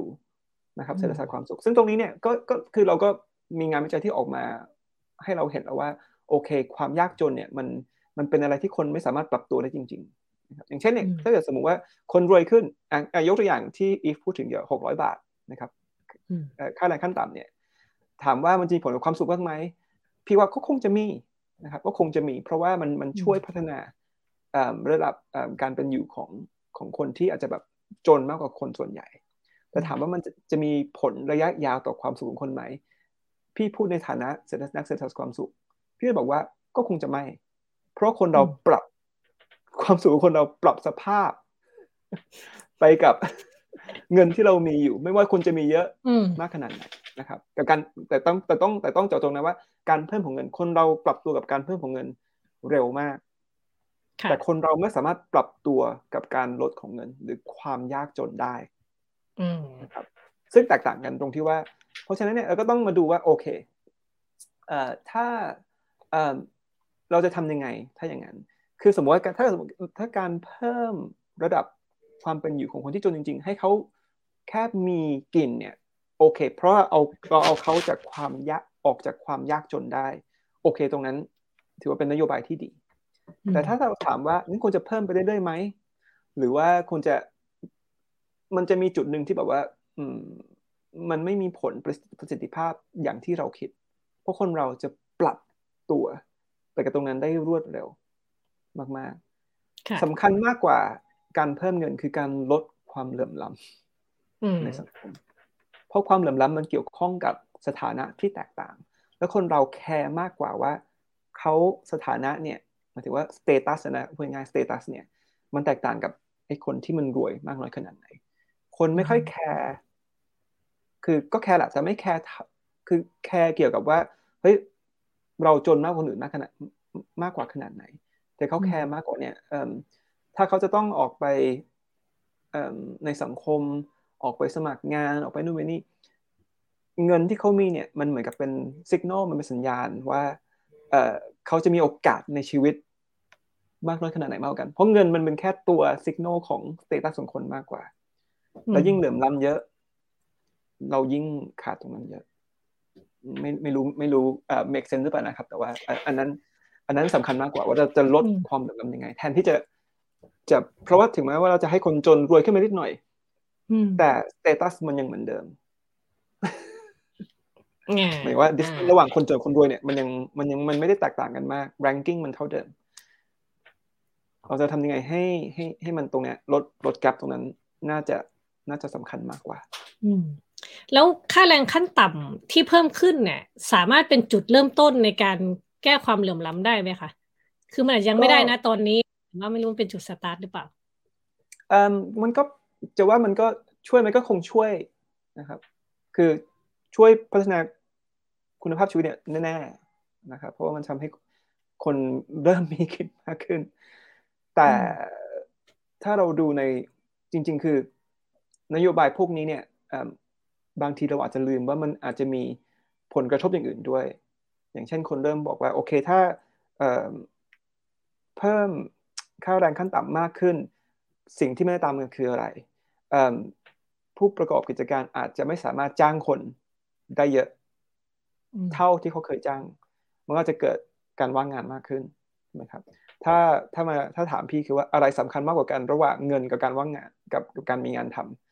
ถ้าดูผลของความสุขก็จะบอกว่าการมีงานทำสำคัญมากกว่าการมีเงินเยอะขึ้นนะครับเพราะเพราะการว่างงานเนี่ยมันเป็นอะไรที่เจ็บปวดมากกว่าคือถ้าเกิดเราเทียบคนสองคนที่ทุกอย่างเหมือนกันหมดเลยนะครับ มีเงินเดือนเท่ากันเงินเดือนหมายถึงว่าเงินเอ่อ household income เนี่ยที่ในบ้านได้ในในครัวเรือนที่ได้เนี่ยเท่ากัน แต่คนหนึ่งตกงาน คนหนึ่งไม่มีงานเอ่ออีกคนหนึ่งมีงานทำคนที่ตกงานเนี่ยเขายังมีความทุกข์ มากกว่าคนที่มีงานทำค่อนข้างเยอะเยอะมาก เพราะว่าการว่างงานมันเกี่ยวกับ status เกี่ยวกับ self esteem นะครับ ความมั่นใจในตัวเองสถานะในสังคมต่างๆนานาเพราะฉะนั้นเนี่ยถ้าการยกระดับรายได้ขึ้นมา แล้วมันส่งผลไปอย่างอื่นมันมีผลกระทบ ที่เราอาจจะไม่ได้คิดถึงเกี่ยวกับนโยบาย ถึงการว่างงานถึงการถึงเงินเฟ้อที่มันจะตามมา เพราะถ้าเกิด wage เพิ่มมากขึ้น price ก็จะเพิ่มมากขึ้น ราคาของอย่างต่างๆ คือพูดง่ายคือถึงเงินจะเพิ่มมากขึ้นโอกาสที่ค่าของเงินเนี่ย มันจะเท่าเดิมเนี่ย มันก็มีโอกาสอยู่ เพราะว่าราคาก็จะเพิ่มมากขึ้นเท่าเท่าเหมือนกันแล้วก็รู้ว่าอินฟลชันเนี่ยมีผลลบต่อความสุขของคนด้วย เพราะฉะนั้นถ้าเกิดเราจะดีไซน์พวกออกออกแบบพวกนโยบายพวกนี้พวกนี้เนี่ย คือเราไม่สามารถที่จะไม่ดู ผลกระทบอย่างอื่นด้วย แล้วถ้าถ้าเราพูดในเชิงของความสุข เราก็จะจะต้องมาดูว่าโอเคแล้วผลกระทบอย่างอื่นเนี่ยมันมีผลลัพธ์กับความสุขโดยเฉลี่ยมากน้อยขนาดไหน unemployment เพิ่มมากขึ้น มันไปลดคือมันไป offset ความสุขที่ได้มา จากเงินเดือนที่ขึ้นหรือเปล่า ถ้ามันไม่ถ้ามันไม่ offset นะครับ ในเชิงของของนักเศรษฐศาสตร์บอกว่ามันก็ไม่คุ้ม เป็นต้น แต่เราจะพูดไม่ได้เลย ถ้าเราไม่มี Data ที่เกิดแล้วก็จะจะกลับมาเหมือนเดิมตรงที่ว่าวนกลับไปที่ตอนต้นถ้าเราไม่มีข้อมูลเราไม่สามารถประเมินผลอะไรได้เลย แล้วมันก็จะเป็นการที่ยากมากซึ่งซึ่งพี่ก็ไม่อยากจะเหมือนกับด่วนสรุปทุกอย่างเกี่ยวกับนโยบายว่า อันนี้จะดีกับความสุขไหมอันนี้จะแย่ต่อความสุขไหมพี่ไม่ทราบ ถ้าเราไม่มีข้อมูลอ่า ค่ะ ถามนิดนึงต่ออย่างเวลาเราพูดเรื่องแบบค่าแรงขั้นต่ำหกร้อยเนี่ยอ่ามันก็อาจจะมีคำอธิบายทางเศรษฐศาสตร์ระบบเศรษฐกิจที่เป็นเศรษฐศาสตร์กระแสหลัก ว่ามันต้องนำมายังไงจนมานำมาสู่ตัวเลขนี้หกร้อยบาท ทีนี้ในทางเศรษฐศาสตร์ความสุขเนี่ยค่ะ มันมีมันถูกเคยถูกเอาไปใช้ในการกำหนดค่าแรงขั้นต่ำบ้างไหม อ่าตัวนี้ยังไม่เคยนะครับ แต่ว่าเรามาใช้ในกำหนดว่าเอ่อประเทศแต่ละประเทศเนี่ยควรจะไปโฟกัสในในเรื่องของรายได้มากน้อยขนาดไหนเกี่ยวกับ GDP นะครับเพราะบางทีเนี่ยถ้าถ้าถ้าอีฟลง สมมติว่าเราไม่มีเศรษฐศาสตร์ความสุขเลย ไม่มีข้อมูลเกี่ยวเกี่ยวกับความสุขเลยอีฟอาจจะสรุปว่าโอเคประเทศที่มีรายได้ต่อหัวดีมากกว่าประเทศหนึ่ง ประเทศนั้นคุณภาพชีวิตความสุขของคนในประเทศนั้นนั้นมันน่าจะดีกว่า ถูกไหมครับเพราะ GDP มันเยอะกว่าหมายถึงว่าเขามีแรงในการใช้เงิน มีโอกาสที่เยอะกว่า แต่ถ้าเราดูจริง ๆ เนี่ยไอ้ความสุขมันแทบไม่ได้เพิ่มขึ้นสักเท่าไหร่กับ GDP เลยนะครับยิ่งประเทศรวยขึ้นแทบจะไม่ขึ้นค่าเฉลี่ยความสุขแทบจะไม่ค่อยเพิ่มขึ้นเท่า เพราะว่าอะไร เพราะว่าถ้า GDP เพิ่มขึ้นสมมตินะครับ ถ้าประเทศประเทศไทยมีมี PM 2.5 ที่เพิ่มมากขึ้นนะค่ะ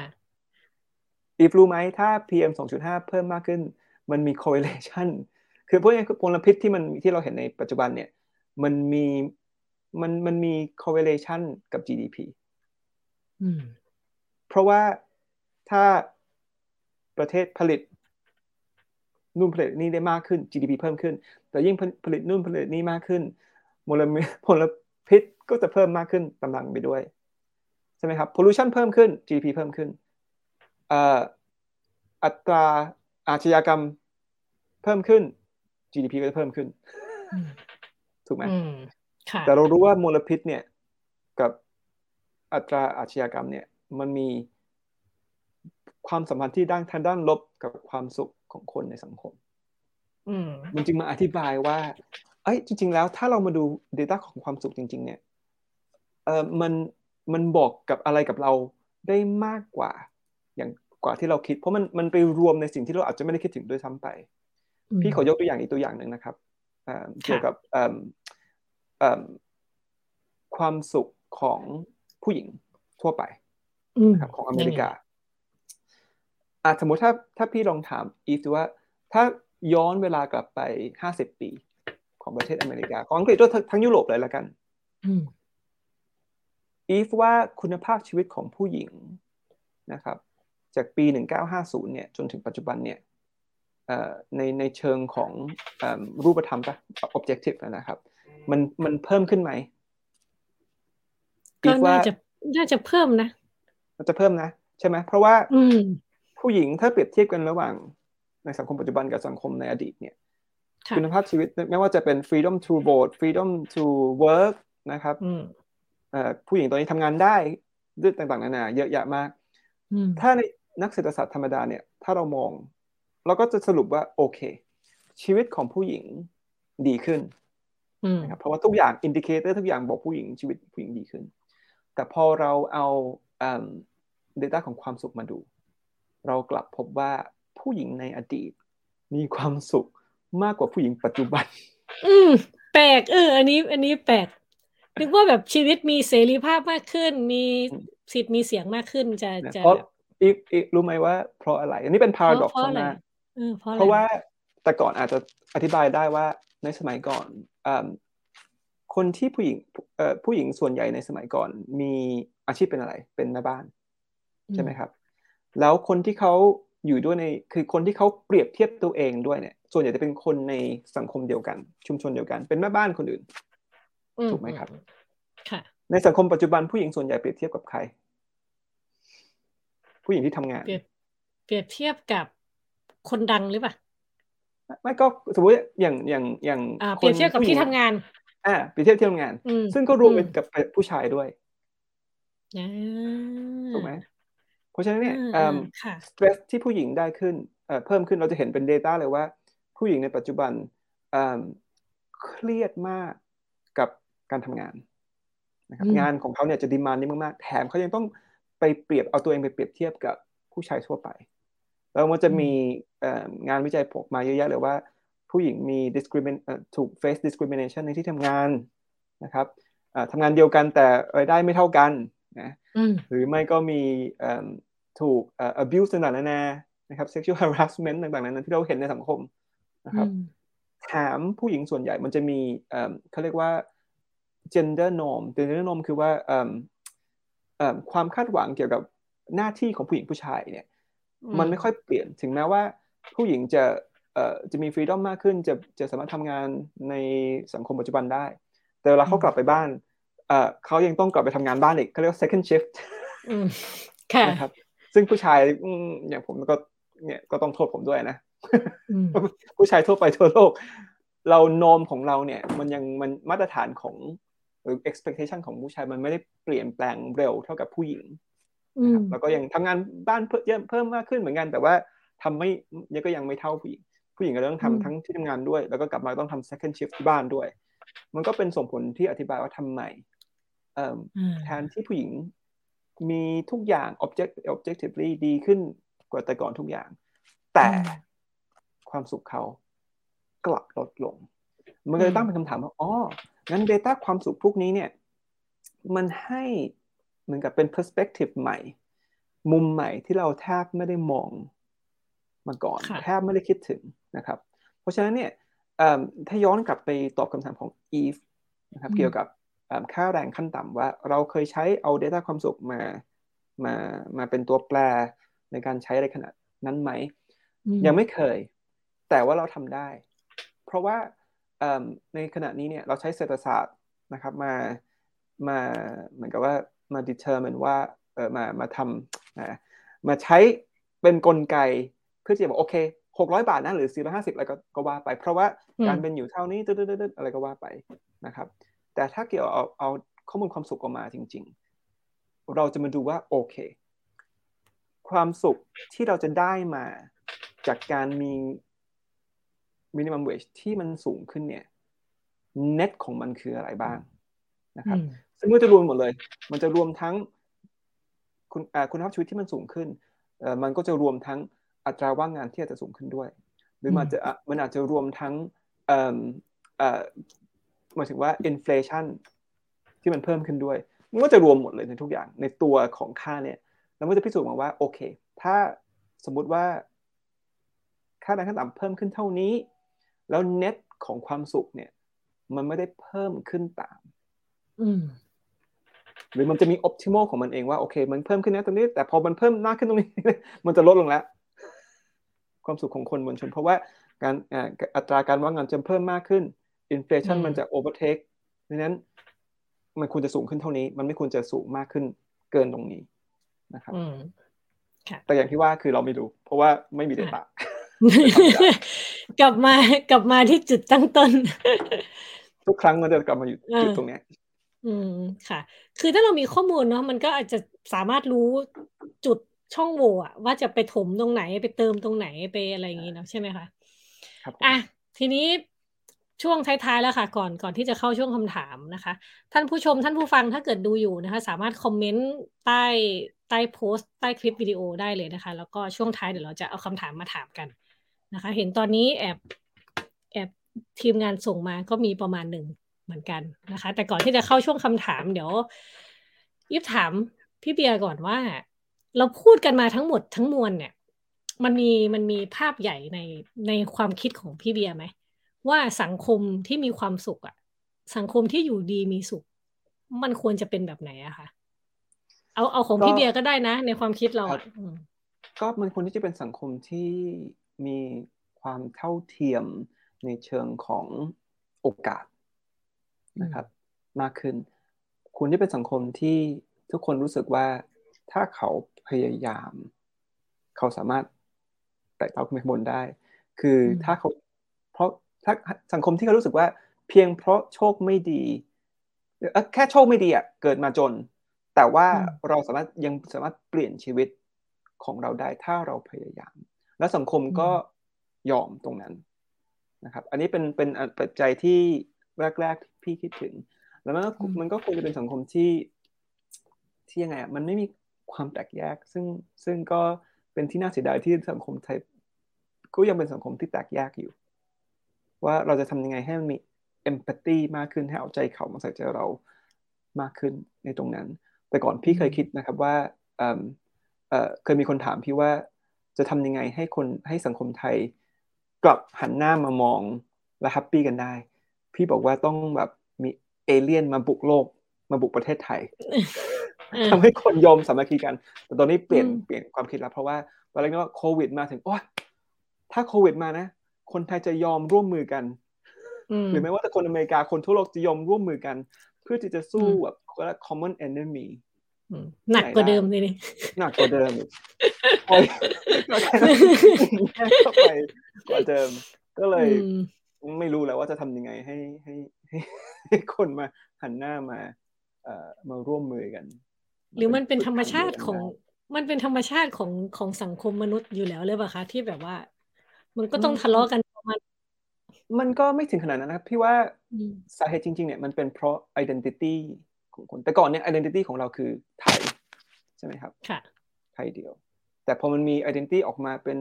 สีนู่นสีนี่ชอบนู่นพักนี่ชอบนู่นอะไรเงี้ยมันก็เลยออกมาแยก identity ออกมา ในภายในประเทศ ซึ่งซึ่งมันเป็นอะไรที่ยากที่ทำให้เรายอมรับกับอีก identity อีก identity หนึ่งอันนี้มัน มันมันยากอะครับ แต่คือถ้าเราเหมือนว่าเอา identity ตรงนี้ออกโอกาสที่เราจะแต่มันยากแล้วแหละเพราะทุกคนแบบ identify แล้วก็จะไม่ค่อยฟังเหตุผลกับอีกฝ่ายใช้อารมณ์มากกว่า ค่ะ แต่ก็นิดนึงแต่ก็ดูเหมือนว่าแบบเรื่องการเมืองอะ identity ทางการเมืองมันก็ไม่ได้เป็นเฉพาะประเทศไทยนะยังอเมริกาก็ก็หนักหน่วงอยู่เหมือนกัน ใช่ อันนั้น อันนั้นคือคือคือมันไม่ใช่ปัญหาของเฉพาะประเทศไทย มันเป็นปัญหาที่ตอนนี้กเกิดขึ้นแบบทั่วโลก อังกฤษก็เป็น สหรัฐเอ่ออเมริกาก็เป็น ซึ่งอาจจะมาพร้อมๆกันกับโซเชียลมีเดียด้วยที่มันทำให้มีเอ่อ polarization เกิดขึ้นที่มันง่ายกว่าเดิมค่ะเคอะอีกคำถามหนึ่งก่อนก่อนก่อนเข้าช่วงคำถามนะคะ ทีมงานสามารถเตรียมคำถามไว้ได้เลยเนาะ โอเคค่ะโอ้ตอนนี้มีเจ็ดถึงแปดคำถามนะคะ พี่เบียร์จำได้ไหมเมื่อประมาณสามสามปีที่แล้วเนาะอีฟเคยไปสัมภาษณ์พี่เบียร์ที่บ้านนะพี่เบียร์มาไทยครับคำถามข้อสุดท้ายในบทสัมภาษณ์ ไม่รู้พี่เบียร์จำได้ไหมโอ้จำไม่ได้ละอีฟอีฟถามว่าอีฟถามว่า ถ้าให้คะแนนความสุขตัวเองอะเต็มสิบจะให้เท่าไหร่ตอน ตอนนั้น ตอนนั้นพี่ตอนนั้นพี่เบียร์ตอบว่าเออยังยังไม่ต้องอย่าเพิ่งบอกลองลองเดาลองเดาเพราะว่าถ้าเกิดบอกไปเดี๋ยวเดี๋ยวมันจะมันจะกดมันไม่กดดันก็มันจะเปลี่ยนความรู้สึกพี่จะตอบว่ากันตอนนี้เพราะอยากจะเปรียบเทียบด้วยว่าแต่ก่อน ตอนนี้พี่อาจจะรู้สึกว่าประมาณแปดประมาณแปดนะครับ ไม่รู้ว่าตอนปีนั้นให้เท่าไหร่ให้ประมาณนี้ แปดหรือเก้าบอกว่าแปดหรือเก้าโอเคก็ก็ไม่ได้แตกต่างอ่าแต่เพราะว่าเปลี่ยนเป็นเพราะว่าเปลี่ยนเปลี่ยนสังคมเปลี่ยนประเทศด้วยไหมคะก็มีส่วนนะครับคืออะไรเงี้ยคือมันก็รู้สึกว่าเวลาพี่เอ่อคือเนี่ยเวลาสมมติพี่ถามคำถามคนเกี่ยวกับความสุขเนี่ยจะไม่จะพยายามไม่ชี้นำว่าตั้งแต่ก่อนเคยตอบว่าอะไร เพราะมันจะทำให้เขารู้สึกตอบเหมือนกับที่เคยตอบประมาณนั้นนะครับก็คิดว่ามันก็คงมีส่วนด้วยแต่ว่าอย่างที่ว่ามันก็มีทั้งบวกกับทั้งลบ ในการย้ายประเทศนะครับแต่โดยเฉลี่ยแล้วพี่ก็ประมาณเนี้ยแปดแปดแปดเก้าเก้าเพราะรู้สึกว่าตัวเองยังโชคดีในหลาย ๆ เรื่องค่ะ อะ โอเค ก็ก็ถือว่ายังดีนะ ถือว่ายังแบบเกณฑ์ความสุขอยู่ในอยู่ในเกณฑ์ดี มาตรฐานที่ดีเออมาตรฐานที่อะทีนี้เรามาเข้าช่วงคำถามกันดีกว่า โอ้เมื่อกี้มีทีมงานส่งมาเสริมแล้ว ลืมถามอะเดี๋ยวเดี๋ยวเอาข้อนี้ก่อนนะคะ ข้อเรื่องเรื่องผู้หญิงอะที่ที่เมื่อกี้พี่พี่เบียร์ถามเรื่องเอ้ยพี่เบียร์พูดถึงเรื่องว่า แต่ก่อนผู้หญิงไม่ต้องแบกรับความคาดหวังในสังคมอะไรอย่างนี้เนาะอ่า แล้วพอตอนนี้เหมือนมันต้องแบบเปรียบเทียบกับผู้ชายอะไรบ้างอะไรเงี้ยอันนี้มันแก้ในเชิงนโยบายได้ไหมคะได้ครับ ได้ส่วนใหญ่ได้ง่ายมากๆเลยอ่าหนึ่งคือทำยังไงให้ ผู้หญิงรู้สึกว่าเขามีความสุขในที่ทำงานให้มันมากขึ้นนะครับว่าลดความเหลื่อมล้ำในที่ทำงาน ลดเหมือนกับ discrimination ในที่ทำงานนะครับการเหยียดกันมันคือไม่ใช่ว่าเหยียดนะเหยียดคำว่าเหยียดอาจจะแรงไปหน่อย แต่ discrimination เกี่ยวว่าทำยังไงให้มี pay equality พูดง่ายๆในที่ทำงาน maternity leave paternity leave ด้วยนะครับ ตรงที่ว่าถ้าผู้หญิงตั้งครรภ์มีลูกก็ควรที่จะมีอย่างเช่น ประเทศที่ดีมากๆคือประเทศในสแกนดิเนเวียที่ว่าถ้าคุณคลอดลูกนะโอ้โหคุณลาคุณ maternity leave รู้สึกต้องหกเดือนนะถ้าผมจำไม่ผิดนะครับ ซึ่งก็ให้คุณให้คุณพ่อด้วยสองเดือน ไปไปช่วยคุณแม่นะแล้วรัฐจะช่วยสนับสนุนในในในในที่ตรงนั้นนะครับเนี่ยพวกเนี้ยมันมีนโยบายสหรัฐเข้ามา ช่วยได้เยอะนะครับว่าจะทำยังไงให้ให้ผู้หญิงรู้สึกว่าที่ทำงานส่วนใหญ่ รู้สึกว่าเขาอยู่ในเซฟสเปซว่าเขาไม่จำเป็นจะต้องกลัวเรื่องว่าจะต้องปิดปิดบังว่าเลยถ้าเขาตั้งครรภ์นะเขาไม่ควรจะบอกเจ้านายนะ หรือมันมีเรื่องนู้นเรื่องนี้ พวกนี้มันเป็นอะไรมันเป็นคำคำตอบที่มีเชิงนโยบายทั้งนั้นนะครับค่ะ โอเค อะ คำถามมาค่ะ ขออภัยทีมงานเมื่อกี้อ่าคำถามข้อแรกก็บอกว่า การไม่ให้ความสำคัญต่อรัฐสวัสดิการ สะท้อนการมองเรื่องความสุขของรัฐบาลอย่างไร ครับ ก็เอ่ออ่ายกตัวอย่าง อันนี้อันนี้เป็นคำถามที่ดีมาก ๆ เลย เพราะว่ามันเกี่ยวข้องกับความสุขโดยกับแล้วก็ perception ของรัฐบาลอย่างโดยตรงแล้ว perception ของคนทั้งประเทศด้วยล่ะนะครับเอ่อมันจะมีงานวิจัยอยู่ชิ้นหนึ่งที่ที่พบว่า คนยุโรปกับคนอเมริกาเนี่ยมีทัศนคติเกี่ยวกับความเหลื่อมล้ำทางด้านรายได้ที่แตกต่างกันตรงที่ว่าคนยุโรปไอ้คนอเมริการู้สึกโอเคกับความเหลื่อมล้ำส่วนใหญ่นะครับ ตรงที่ว่าความเหลื่อมล้ำเนี่ย inequality เนี่ยมันไม่ค่อยมีผลลัพธ์ไอ้ผลลบกับความสุขของคนอเมริกันสักเท่าไหร่แต่ไอ้ inequality เนี่ยกลับมีผลลบที่ค่อนข้างใหญ่พอสมควร กับคนยุโรปนะครับสาเหตุเป็นเพราะว่าคนอเมริกาส่วนใหญ่เขาเติบโตมาในในวัฒนธรรมที่ว่าถ้าคุณจนคือคนคือคุณขี้เกียจเพราะว่าเรามี American Dream ความฝันคนอเมริกาคุณสร้างเป็นคนสร้างตัวเองถูกไหมครับค่ะฉะนั้นถ้าเกิดคุณจนส่วนคุณขี้เกียจแล้วถ้าเกิดคุณคุณขี้เกียจนะ เราไม่จำเป็นต้องช่วยคุณ เพราะฉะนั้นอเมริกาถึงไม่มีไม่มี สวัสดิการอะไรมากมายถูกไหมครับ แต่คนในยุโรปเชื่อว่า ถ้าคุณเกิดมารวยแสดงว่าคุณโชคดี ถ้าคุณเกิดมาจนแสดงว่าคุณโชคร้ายนะครับและเพราะโชคนี่แหละ ที่ทำให้เขารู้สึกว่ามันไม่แฟร์ถ้าคุณจนมันไม่แฟร์มันไม่เกี่ยวข้องอะไรมากเลยกับความพยายามทั้งหลาย เพราะฉะนั้นเนี่ย รัฐก็ควรจะมีสวัสดิการให้กับคนที่โชคร้ายที่เขาเกิดมาจนเพ ราะความจนของเขา มันไม่ใช่ความผิดของเขา เห็นตัวอย่างไหมครับ เพราะฉะนั้นกลับมาที่เมืองไทยทำไมเมืองไทยถึงไม่ค่อยมีสวัสดิการเท่าไหร่ ส่วนหนึ่งอาจจะเป็นเพราะว่าเรามาเราเติบโตมาในประเทศที่มีเป็นศาสนาพุทธมาง่ายครับ เราเชื่อในกฎแห่งกรรมถ้าคุณเกิดมาจน แสดงว่าชาติที่แล้วคุณต้องทำอะไรสักอย่างหนึ่งคุณก็ต้องชดชดใช้กรรมชดใช้กรรมในชาตินี้ไปใช่คุณก็ต้องชดใช้กรรมไป เพราะฉะนั้นคุณมีความรับผิดชอบของความจนของคุณแสดงว่าอะไร แสดงว่าคือรัฐบาลหรือว่าอาจจะคนอาจจะเป็นคนอาจจะเป็นคนรวยทั่วไปด้วยซ้ำไป อาจจะรู้สึกว่าก็แล้วไงอะ ก็เขาไม่พยายามเอง เราจะต้องไปแคร์ไปช่วยอะไรมากมาย นะครับมันถึงเราถึงไม่มีสวัสดิการที่พร้อมเพรียง พร้อมเพียงเหมือนกับประเทศในยุโรปหลาย ๆประเทศว่าจะเป็นสแกนดิเนเวียประเทศอังกฤษ หรือหลายประเทศก็ตามที่เขาเชื่อว่าถ้าเกิดคุณจนคือคุณโชคร้ายเองตรงนี้เนี่ยคือเราจะเปลี่ยนเป็นยังไงนั่นเป็นคำถามที่ค่อนข้างซึ่งผมก็สนใจเกี่ยวกับโชคกับความพยายามเนี่ยพอสมควรในงานวิจัยของผมนะครับก็ก็ไม่รู้ตอบคำถามหรือเปล่านะครับ แต่ก็อันนั้นคือ เหตุผลหลัก อ่าอย่างหนึ่งค่ะ โอเค อ่าคำถามถัดมาเลยค่ะ นโยบายอะไรที่คุณคิดว่าเร่งด่วนจำเป็นที่สุดสำหรับประเทศไทยในเวลานี้เอิ่มผมว่าน่าจะเป็นนโยบายเกี่ยวกับสุขภาพจิตอืมผมผมคิดว่าประเทศไทย ไม่ว่าคุณจะรวยหรือจน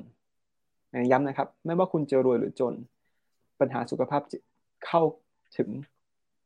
หมดเลย มันไม่มี มันแทบจะไม่มี มันอาจจะมี discrimination ตรงที่ว่าคนรวยอาจจะมีเงินพอไปหาจิตแพทย์ได้อืมนะครับ คนจนอาจจะไปหาหมอดูอะไรก็ว่าไป แต่ว่าเอ่อเรามีปัญหาเกี่ยวกับสุขภาพจิตมากกันในการบำบัดเนี่ยเพราะว่านะคือคือเร่งด่วนที่สุด ว่าเราจะทำยังไงให้ให้คนที่มีหนึ่งคือเอ่อเรียก diagnosis ที่ดี ว่าเขาจะรู้ว่านี่คือเขามีปัญหาจริงๆ แล้วจะทำยังไงให้มีการลดตราบาปของของปัญหาของสุขภาพจิต แล้วทำยังไงให้มีเอ่อเป็นแบบรัฐช่วยสปอนเซอร์ในแบบไม่ว่าจะเป็นจิตบำบัดอย่างงู้นอย่างนี้ แล้วทำให้มันเป็นแคมเปญขึ้นมา อย่างที่อังกฤษเนี่ยเราจะเราจะรู้ว่ามันจะมีแคมเปญหนึ่งที่ผมชอบมากที่มาจากของรัฐบาล คือเขารู้ว่าผู้ชายส่วนใหญ่เนี่ยเอ่อคนที่เอิ่มฆ่าตัวตายส่วนใหญ่คือผู้ชายนะครับคนที่ค่ะแบบมีเอิ่ มเอ่อมีปัญหาเรื่อง depression เนี่ย เพราะว่าอะไร เพราะว่าผู้ชายเอิ่มมันจะมี image ของเขาที่ว่าเขาไม่ควรที่จะไป มีปัญหาก็ต้องเก็บไว้ดิใช่ไหมเป็นผู้ชายอะนะ คุณแบบ masculinity คือว่าคุณต้องแข็งแกร่งแข็งแรงนะครับ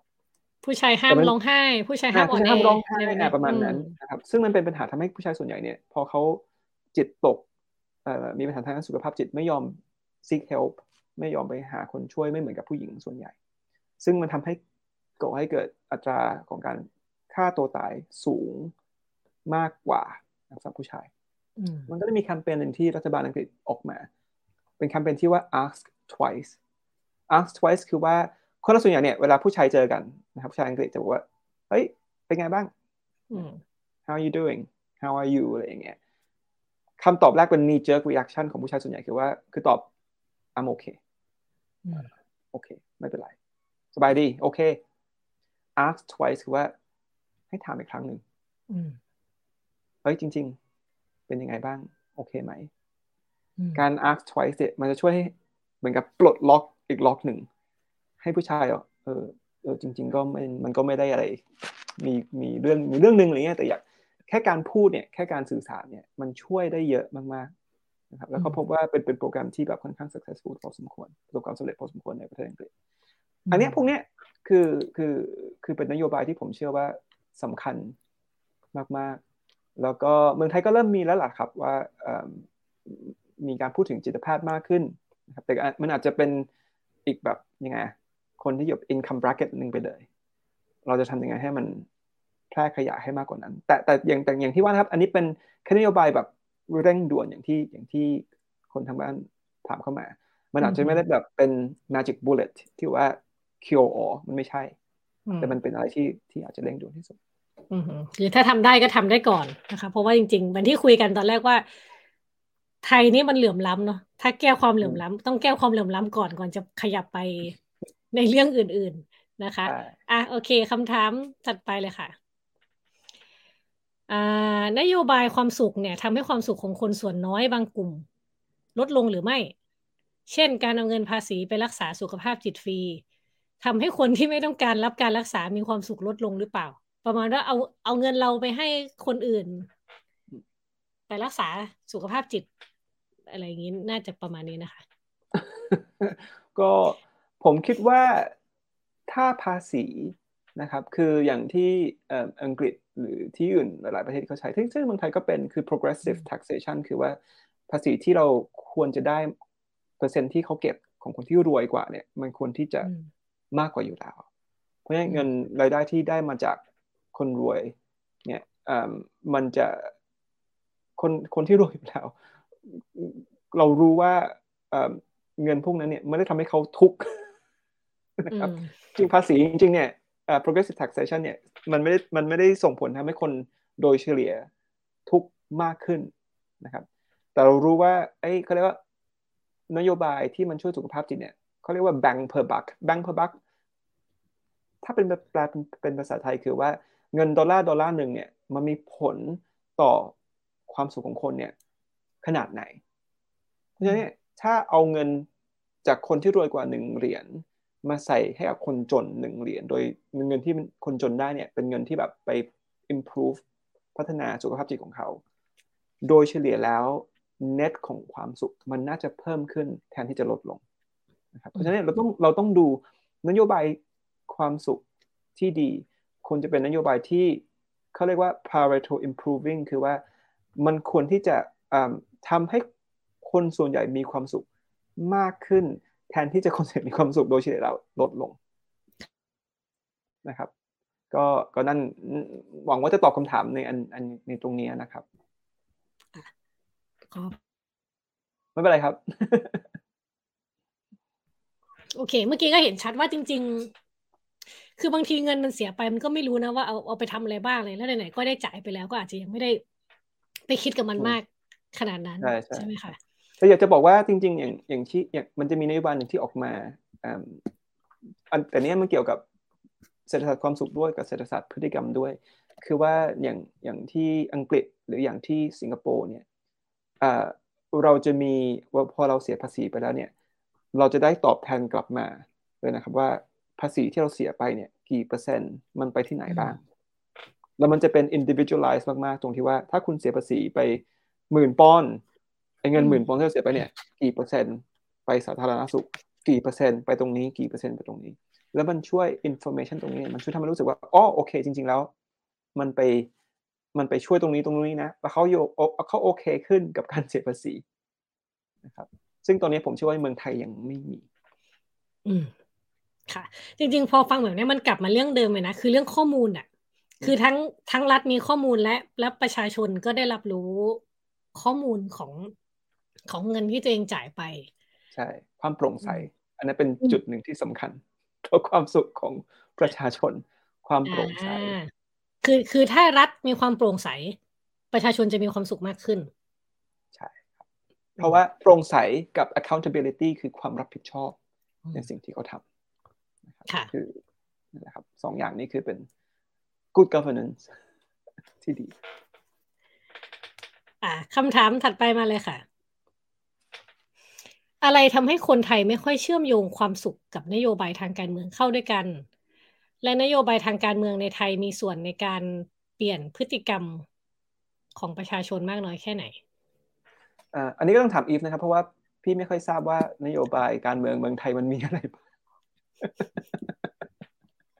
เท่าที่รู้มันก็เนี่ยมีหกร้อยบาท วันนี้เพิ่งเพิ่งเรียนรู้วันนี้เลย แต่ส่วนใหญ่คือพี่ก็ไม่ค่อยทราบว่านโยบายที่เขาที่พักแต่ละพักออกมาพูดเนี่ย มันมีอะไรบ้าง แล้วเขาเอานโยบายที่เขาพูดเนี่ย มันเอามาจากไหน มันมี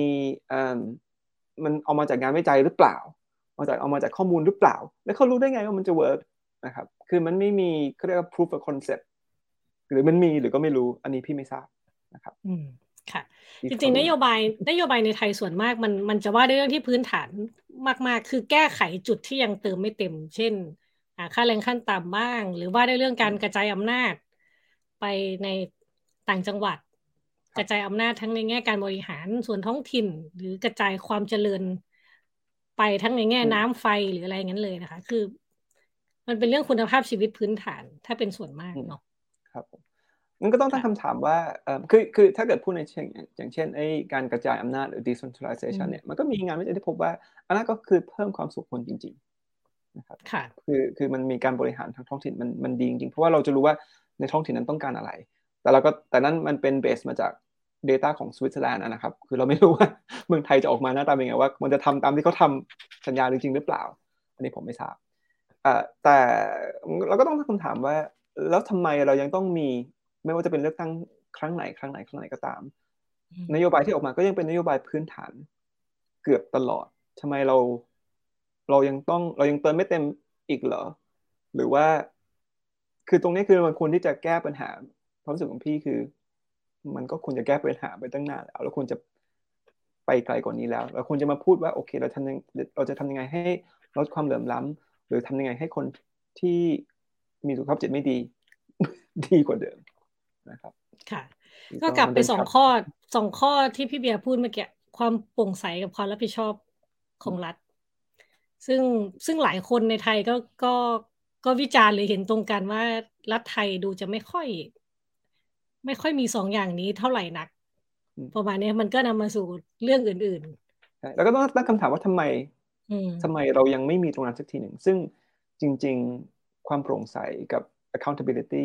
ความรับผิดชอบมันมันเป็นเบสิสมันเป็นเบสิกมาก ๆ ของของรัฐบาล แล้วมันเป็นอะไรที่ทำได้ง่ายด้วยนะครับ แล้วก็การประเมินการวัดผลการประเมินเนี่ย มันเป็นอะไรที่ ที่เราอยู่2022แล้ว เราไม่ควรจะพูดถึงตรงนี้อีกแล้ว มันควรที่มันควรที่จะมีไปแล้วมันควรจะพูดเรื่องอื่นมากกว่า ค่ะ อะมาคำคำถามถัดไปค่ะ สังคมไทยเนี่ย ปลูกสังคมไทยที่ปลูกฝังเรื่องความเจียมเนื้อเจียมตัว สร้างรังแต่พอตัวพอเพียง มีส่วนทำให้คนไม่ทะเยอทะยานในการมีความสุขไหมอืม อันนี้คืออยากจะขอเล่าให้ฟังประสบการณ์ส่วนตัวนะครับ ว่าเมื่อหลายปีมาแล้วรู้สึกจะปี 2007นะครับ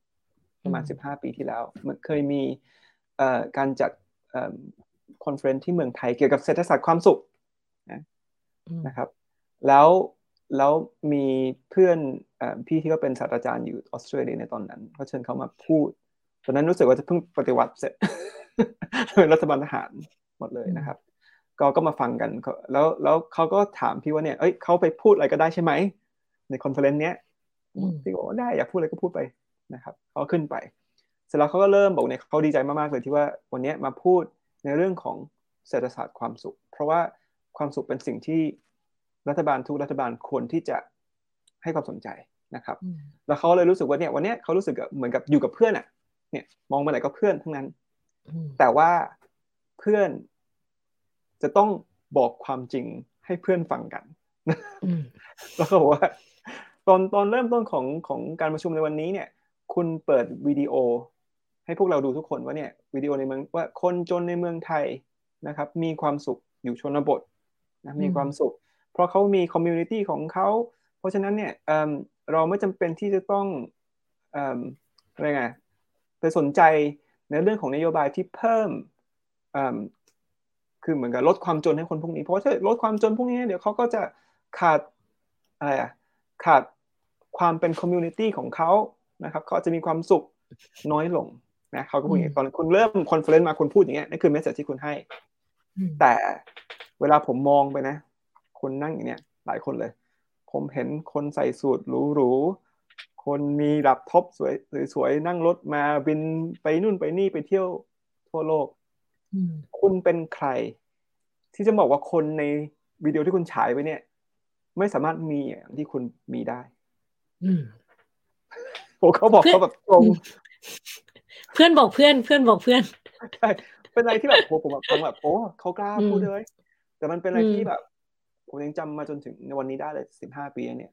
เพราะมันจริงมากเพ ราะว่าคนที่วางนโยบายส่วนใหญ่ ส่วนใหญ่นะครับเขาคือคนที่รวยที่สุดในสังคมแต่คนที่รวยที่สุดในสังคม กลับบอกคนที่จนว่าเฮ้ยไม่ต้องมีหรอกพอเพียงอะ ดีแล้วคุณจะได้มีความสุข แต่ไม่มีใครที่ออกนโยบายที่เขาจะยอมลดระดับสถานะของเขาไปเหมือนคนจน ไม่มีใครสักคนที่จะยอมเพราะฉะนั้น มันก็เป็นคำถามมันก็เป็นปรัชญาเลยว่างั้นเราจะต้องทำสังคมไทยสอนให้คนเจียมเนื้อเจียมตัวไม่ต้องทะเยอทะยาน ก็ใช่ แต่นั่นมันเป็นเขาเรียกเป็น narrative ของคนที่รวยบอกคนจนหรือเปล่าเป็นคำถามที่น่าคิด ค่ะนะครับแต่ก็ต้องดูได้ว่าแล้วคนจนได้น้อมรับเอาสิ่งนั้นมามาใช้แค่ไหน คิดว่ามันมันจริงแค่ไหนด้วยเนาะ คือคนจนเชื่อในสิ่งนั้นหรือเปล่าใช่คือเราก็ต้องดูคนจน แต่ถ้าถ้าเราดูจริงๆนะครับ คือในงานวิจัยของ Esther Duflo ที่เขาได้รางวัล Nobel Prize อะไรเงี้ยเขาพบได้เลยว่า เขานึกว่าเงินที่คนจนได้ในแต่ละเดือนเนี่ยเขาจะเก็บหอมรอมริบมากหรือว่าสมมติว่ามีคนจนถูกลอตเตอรี่ถูกหวยถ้าในเชิงของเศรษฐศาสตร์กระแสหลักจะบอกโอ้คนเพราะเขาจนเขาต้องเงินตรงนั้นมันไป เก็บหอมรอมริบนะครับ ไปช่วยไว้ในอนาคตไม่เลยคนจนส่วนใหญ่ทำอะไร ซื้อเป๊ปซี่เป็นลังๆเลยเก็บเอาไว้ หรือว่าเมื่อคือคือคนจนหรือว่าจะไปซื้อ iPhone ซื้ออย่างงู้นอย่างนี้นะครับคนรวยจะมองเอ๊ะทำไมคนจนถึงไปเอาเงินไปใช้ซื้อของสุรุ่ยสุร่ายแต่นั่นคือสิ่งที่เขาอยากจะได้ เพราะว่าเขาอยู่ในสังคมที่เขารู้ว่าไอ้พวกนี้มันเป็นสัญญาณ ทำไมคนนี้มีแล้วเราถึงจะมีบ้างไม่ได้ เป็นเป็นเป็นการยกระดับสถานะทางสังคมในผ่านวัตถุที่เขาซื้อด้วยไหมคะอย่างน้อยก็เป็นในในสิ่งที่เขารู้สึกในสิ่งที่เขาคิดนะครับ เพราะฉะนั้นเนี่ยอันนี้อันนี้คือเป็นอีก field หนึ่งไม่ใช่ field ของพี่นะแต่ว่ามันเป็น field ที่เขาให้ให้ดูว่าจริง ๆ แล้วข้อสันนิษฐานต่างๆแบบนานาที่เรามีเกี่ยวกับคนจนเนี่ย มันก็ไม่จริงเสมอไปนะครับ มันไม่ไม่ถูกต้องเสมอไป คนรวยไม่ควรที่จะไปเหมือนกับตัดสินว่า คนจนไม่ควรที่จะมี iPhone ไม่ควรที่จะมี ถ้าเขาอะมีนะครับ เป็นต้นนะครับแต่ก็แต่พี่ก็ไม่ได้ไม่ได้อยากจะสื่อว่านั่นคือสิ่งที่ทำให้คนจนมีความสุขครับอันนั้นอันนั้นอีกอีกอิชูหนึ่งอีกประเด็นหนึ่งแต่อยากจะบอกว่าเนี่ยการออกนี้ไปเบสิกต่างๆนาอย่างเช่นที่เราคิดว่าถ้าเกิดว่าเพิ่มระดับไปหกร้อยบาทค่าแรงขั้นต่ำ คนที่ถูกเพิ่มระดับเขาจะเอาเงินตรงนี้ไปใช้ในสิ่งที่มันดีจริง ๆ ในชีวิตของเขา มันอาจจะไม่จริงเสมอไปก็ได้นะครับเพราะเพราะว่าอย่างอื่นมันยังไม่เปลี่ยนสังคมยังไม่เปลี่ยน มันก็ต้องตั้งคำถามว่าอันนั้นคือความเป็นจริงงั้นโชว์ชนะเราก็ต้องเข้าใจแล้วก็ gain deeper insight พฤติกรรมของคนจริง ๆ ซึ่งในตรงนี้เนี่ยพี่ว่าประเทศเรายังขาดมาก ๆ ในความเข้าใจเกี่ยวกับพฤติกรรม กับตัวแปรของความสุขของคนค่ะ อะคำถามถัดไปเลยค่ะ เหลืออีกประมาณน่าจะสองสองสามคำถามมั้งเนาะโอเค อ่าคำถามนะคะ มีคำคำกล่าวคำขันว่า ต่อให้เงินซื้อความสุขไม่ได้ แต่การร้องไห้บนรถหรูก็ดีกว่าร้องไห้บนรถเมล์คุณเห็นด้วยไหมอืมถ้า อันนี้ อันนี้ผมเคยก็เคยได้ยินนะบอกว่า ถ้าต้องบอกแต่ในในถามว่า Data ออกมาแล้วไง Data บอกเงินซื้อความสุขได้นะครับ ถ้าคุณใช้มันเป็น แล้วมันจริงไหม ถ้าที่ไอ้ตามตามโจ๊กที่มันว่ามาเนี่ย มันก็มีอาจจะจริงบ้างนิดหน่อย แต่ แต่เราก็มักจะเห็นว่า ความรวยมันไม่ได้มาพร้อมกับความสุขเสมอไปนะครับ แต่ถามคนส่วนใหญ่คิดว่าถ้ารวยขึ้นคุณจะมีความสุขมากขึ้นไหม คนส่วนใหญ่บอก อืม ถูกต้อง เท่านี้ถูกลอตเตอรี่นับหนึ่งฉันจะมีความสุขมากๆ แต่ถ้าเรามีแต่ตั้งมาเราจะมันมันไม่ได้เป็นจริงอย่างนั้น โดยเฉลี่ยเลยแต่ความจนเนี่ย เรารู้แบบชัวร์ว่าความจนมันเป็นอะไรที่คนเราไม่สามารถปรับตัวกับมันได้ไม่ว่ามันจะนานขนาดไหนก็ตาม เพราะฉะนั้นมันก็ต้องดูว่าไอ้ไอ้คนที่นั่งรถเมล์เนี่ยมันจนแบบจนมากๆ หรือเขามันมีชีวิตอย่างอื่น ที่เขายังทำให้เขามีความสุขมากกว่าโดยที่ว่า ไม่ต้องไปเครียดกับคริปโต หรือไม่ต้องไปเครียดกับนู่นเรื่องนี้ มากมายค่ะ ค่ะ มันมีอีกโจ๊กหนึ่งอีฟอยากเสริมฟังเรื่องนี้นึกขึ้นมาได้ มันมีเวลาดูซีรีส์เกาหลีอะค่ะแบบเวลานางเอกอกหักอะไรอย่างนี้ใช่ไหมอกหักฝนตกกลางร่ม ยืนรอรถเมย์อยู่ คืออย่างน้อยที่เกาหลีเนี่ย ยืนรอรถเมย์รถเมย์ก็ยังมาไงก็ยัง ก็ยังรับเรากลับบ้านได้ แต่แต่ที่ไทยเนี่ยเคยอยู่กรุงเทพก็คือ สมมติอกหักมานี่ยังต้องมายืนรอรถเมย์เลยขึ้นไปไม่รู้จะได้นั่งหรือเปล่าด้วย อันนี้เป็นอีกโจ๊กหนึ่งที่ที่เขาก็คุยกัน ก็อาจจะอาจจะจริงตรงที่ว่า เออมันก็ย้อนกลับมาสวัสดิการ ว่าเราพรนี่นี่ก็คือนโยบายเกี่ยวกับรัฐทั้งนั้นนะครับเราจะทำยังไงให้คนที่อกหัก มีความรู้สึกดีขึ้น คือให้รถเมล์มาตรงเวลา เอออันนี้เป็นรูปธรรมในการเอาแบบนโยบายได้นะ ถ้าไปถามแบบ ถ้าเรามีข้อมูลเรื่องนี้จำนวนมากนะคะอีฟอีฟคิดว่ามีอะอีกคนจำนวนมากเคยอกหักแล้วรถเมล์ไม่มา คิดว่าอะโอเค อะต่อไปคำถามคำถามสุดท้ายแล้วค่ะ ถ้าต้องออกแบบนโยบายหาเสียงให้พักการเมืองสักพัก เพื่อให้อัตราความสุขของประชาชนเพิ่มมากขึ้น อยากออกแบบนโยบายอะไร อ่าเผื่อนักการเมืองฟังอยู่ลอกข้อสอบได้ ก็จริง ๆ แล้วอย่างที่ผมว่าในตอนแรกนะครับว่านโยบายอันแรกเลยที่คุณจะทำคือเก็บข้อมูล คุณไม่ต้องพูดอย่างอื่นเลย คุณแค่บอกว่า เราจะเป็นถ้าถ้าเรามาเป็นรัฐบาล เราจะเป็นรัฐบาลแรกของเมืองไทย ที่จะเริ่มเก็บข้อมูลความสุขของคน อย่างเป็นระบบ แล้วเราจะเอาข้อมูลความสุขตรงนั้นเนี่ยมาพัฒนานโยบายที่มันจะออกมาจากการวิจัยจริงๆแค่นี้ผมว่าเพราะเนี่ยมันเป็นนโยบายที่มันจะมีผลที่ส่งต่อไปจนถึงอนาคตจนรุ่นลูกรุ่นหลานของเรา ก็จะได้รับผลประโยชน์จากการตัดสินใจของรัฐบาลนี้ด้วยค่ะ ถ้าถามให้เห็นภาพกว่านั้น พี่เบียร์เก็บข้อมูลนี่คือยังไงเราก็ส่งแบบสอบถามไปหรือเรามาเซตดีไซน์ชุดคำ คำถามแล้วส่งแบบสอบถาม หรือว่าเราเราเก็บข้อมูลได้ยังไงบ้างคะก็ส่วนใหญ่มันจะเป็นแบบสอบถามครับ ซึ่งซึ่งอะไรนะที่อีฟบอกสำนักงานสถิติแห่งชาติทำกันอยู่เป็นประจำอยู่แล้วนะครับ คืออย่างที่อย่างที่อังกฤษเนี่ยมันจะมี annual population survey นะครับซึ่งมันจะทำทุกปี ปีละมีข้อมูลแบบปีละแบบสี่ล้านคนอะที่อังกฤษอะทำคือเก็บข้อมูลเขาจะถามคำถามเกี่ยวกับ มันจะมีเขาเรียกว่า สี่คำถามเกี่ยวกับความสุขของคนนะครับก็เรียก personal well-being question ก็เกี่ยวกับว่าเออคุณมีความพึงพอใจในชีวิตมากน้อยขนาดไหนนะศูนย์คือน้อยสุดสิบคือมากสุดคุณมีความสุขกับเมื่อวานขนาดไหนนะครับนี่คือ happiness yesterday นะครับศูนย์ถึงสิบคุณมีความกังวลมากน้อยขนาดไหน อันนี้ก็คืออันหนึ่งนะครับเป็นอีกมิติหนึ่งแต่คุณรู้สึกว่าสิ่งที่คุณทำในชีวิตเนี่ยมันมีความหมายมากน้อยขนาดไหนครับสี่ตัวเนี้ยเราก็จะเก็บข้อมูลเกี่ยวกับ การศึกษาเกี่ยวกับการรายได้การการทำงานต่างๆนานานะครับซึ่งไม่เยอะมากหรอก แต่เขาจะเก็บทุกแบบทุกๆสามเดือนมั้งแล้วเขาจะมีข้อมูลโดยเฉลี่ยเป็นปีปีละสี่ล้านคน เก็บมาทุกปีนี่แหละครับแค่นี้แล้วเขาแล้วเราจะเห็นทุกปีถ้าถ้าใครสนใจที่ฟังอยู่ ลองไป Google ดูได้เลยนะครับบอกว่าเนี่ย ONS นะครับ Office of National Statistics UK well-being แค่นี้ขึ้นมาเลย ข้อมูลที่มันจะย้อนกลับไปเป็นสิบปี ของสหราชอาณาจักร เราจะเห็นเลยว่าคนในลอนดอนจากปีต่อปีต่อปีต่อปีมีความสุขมากน้อยขนาดไหน Brexit เกิดขึ้นเกิดอะไรบ้างในความสุขของคนนะครับพระราชินีเสียชีวิตเกิดอะไรขึ้นบ้างเห็นได้ชัดเจนนะครับ ประมาณนั้นเป็นข้อมูลที่เปิดเดใครก็ไปดาวน์โหลด เอามาวิเคราะห์ได้ทำวิจัยได้เมื่อกี้พูดเรื่องควีนถามต่อนิดนึงการการเสียชีวิตของควีนเนี่ย ส่งผลต่อความทำให้คนอังกฤษทุกข์ขึ้นมากไหมคะพี่ไม่เห็น Data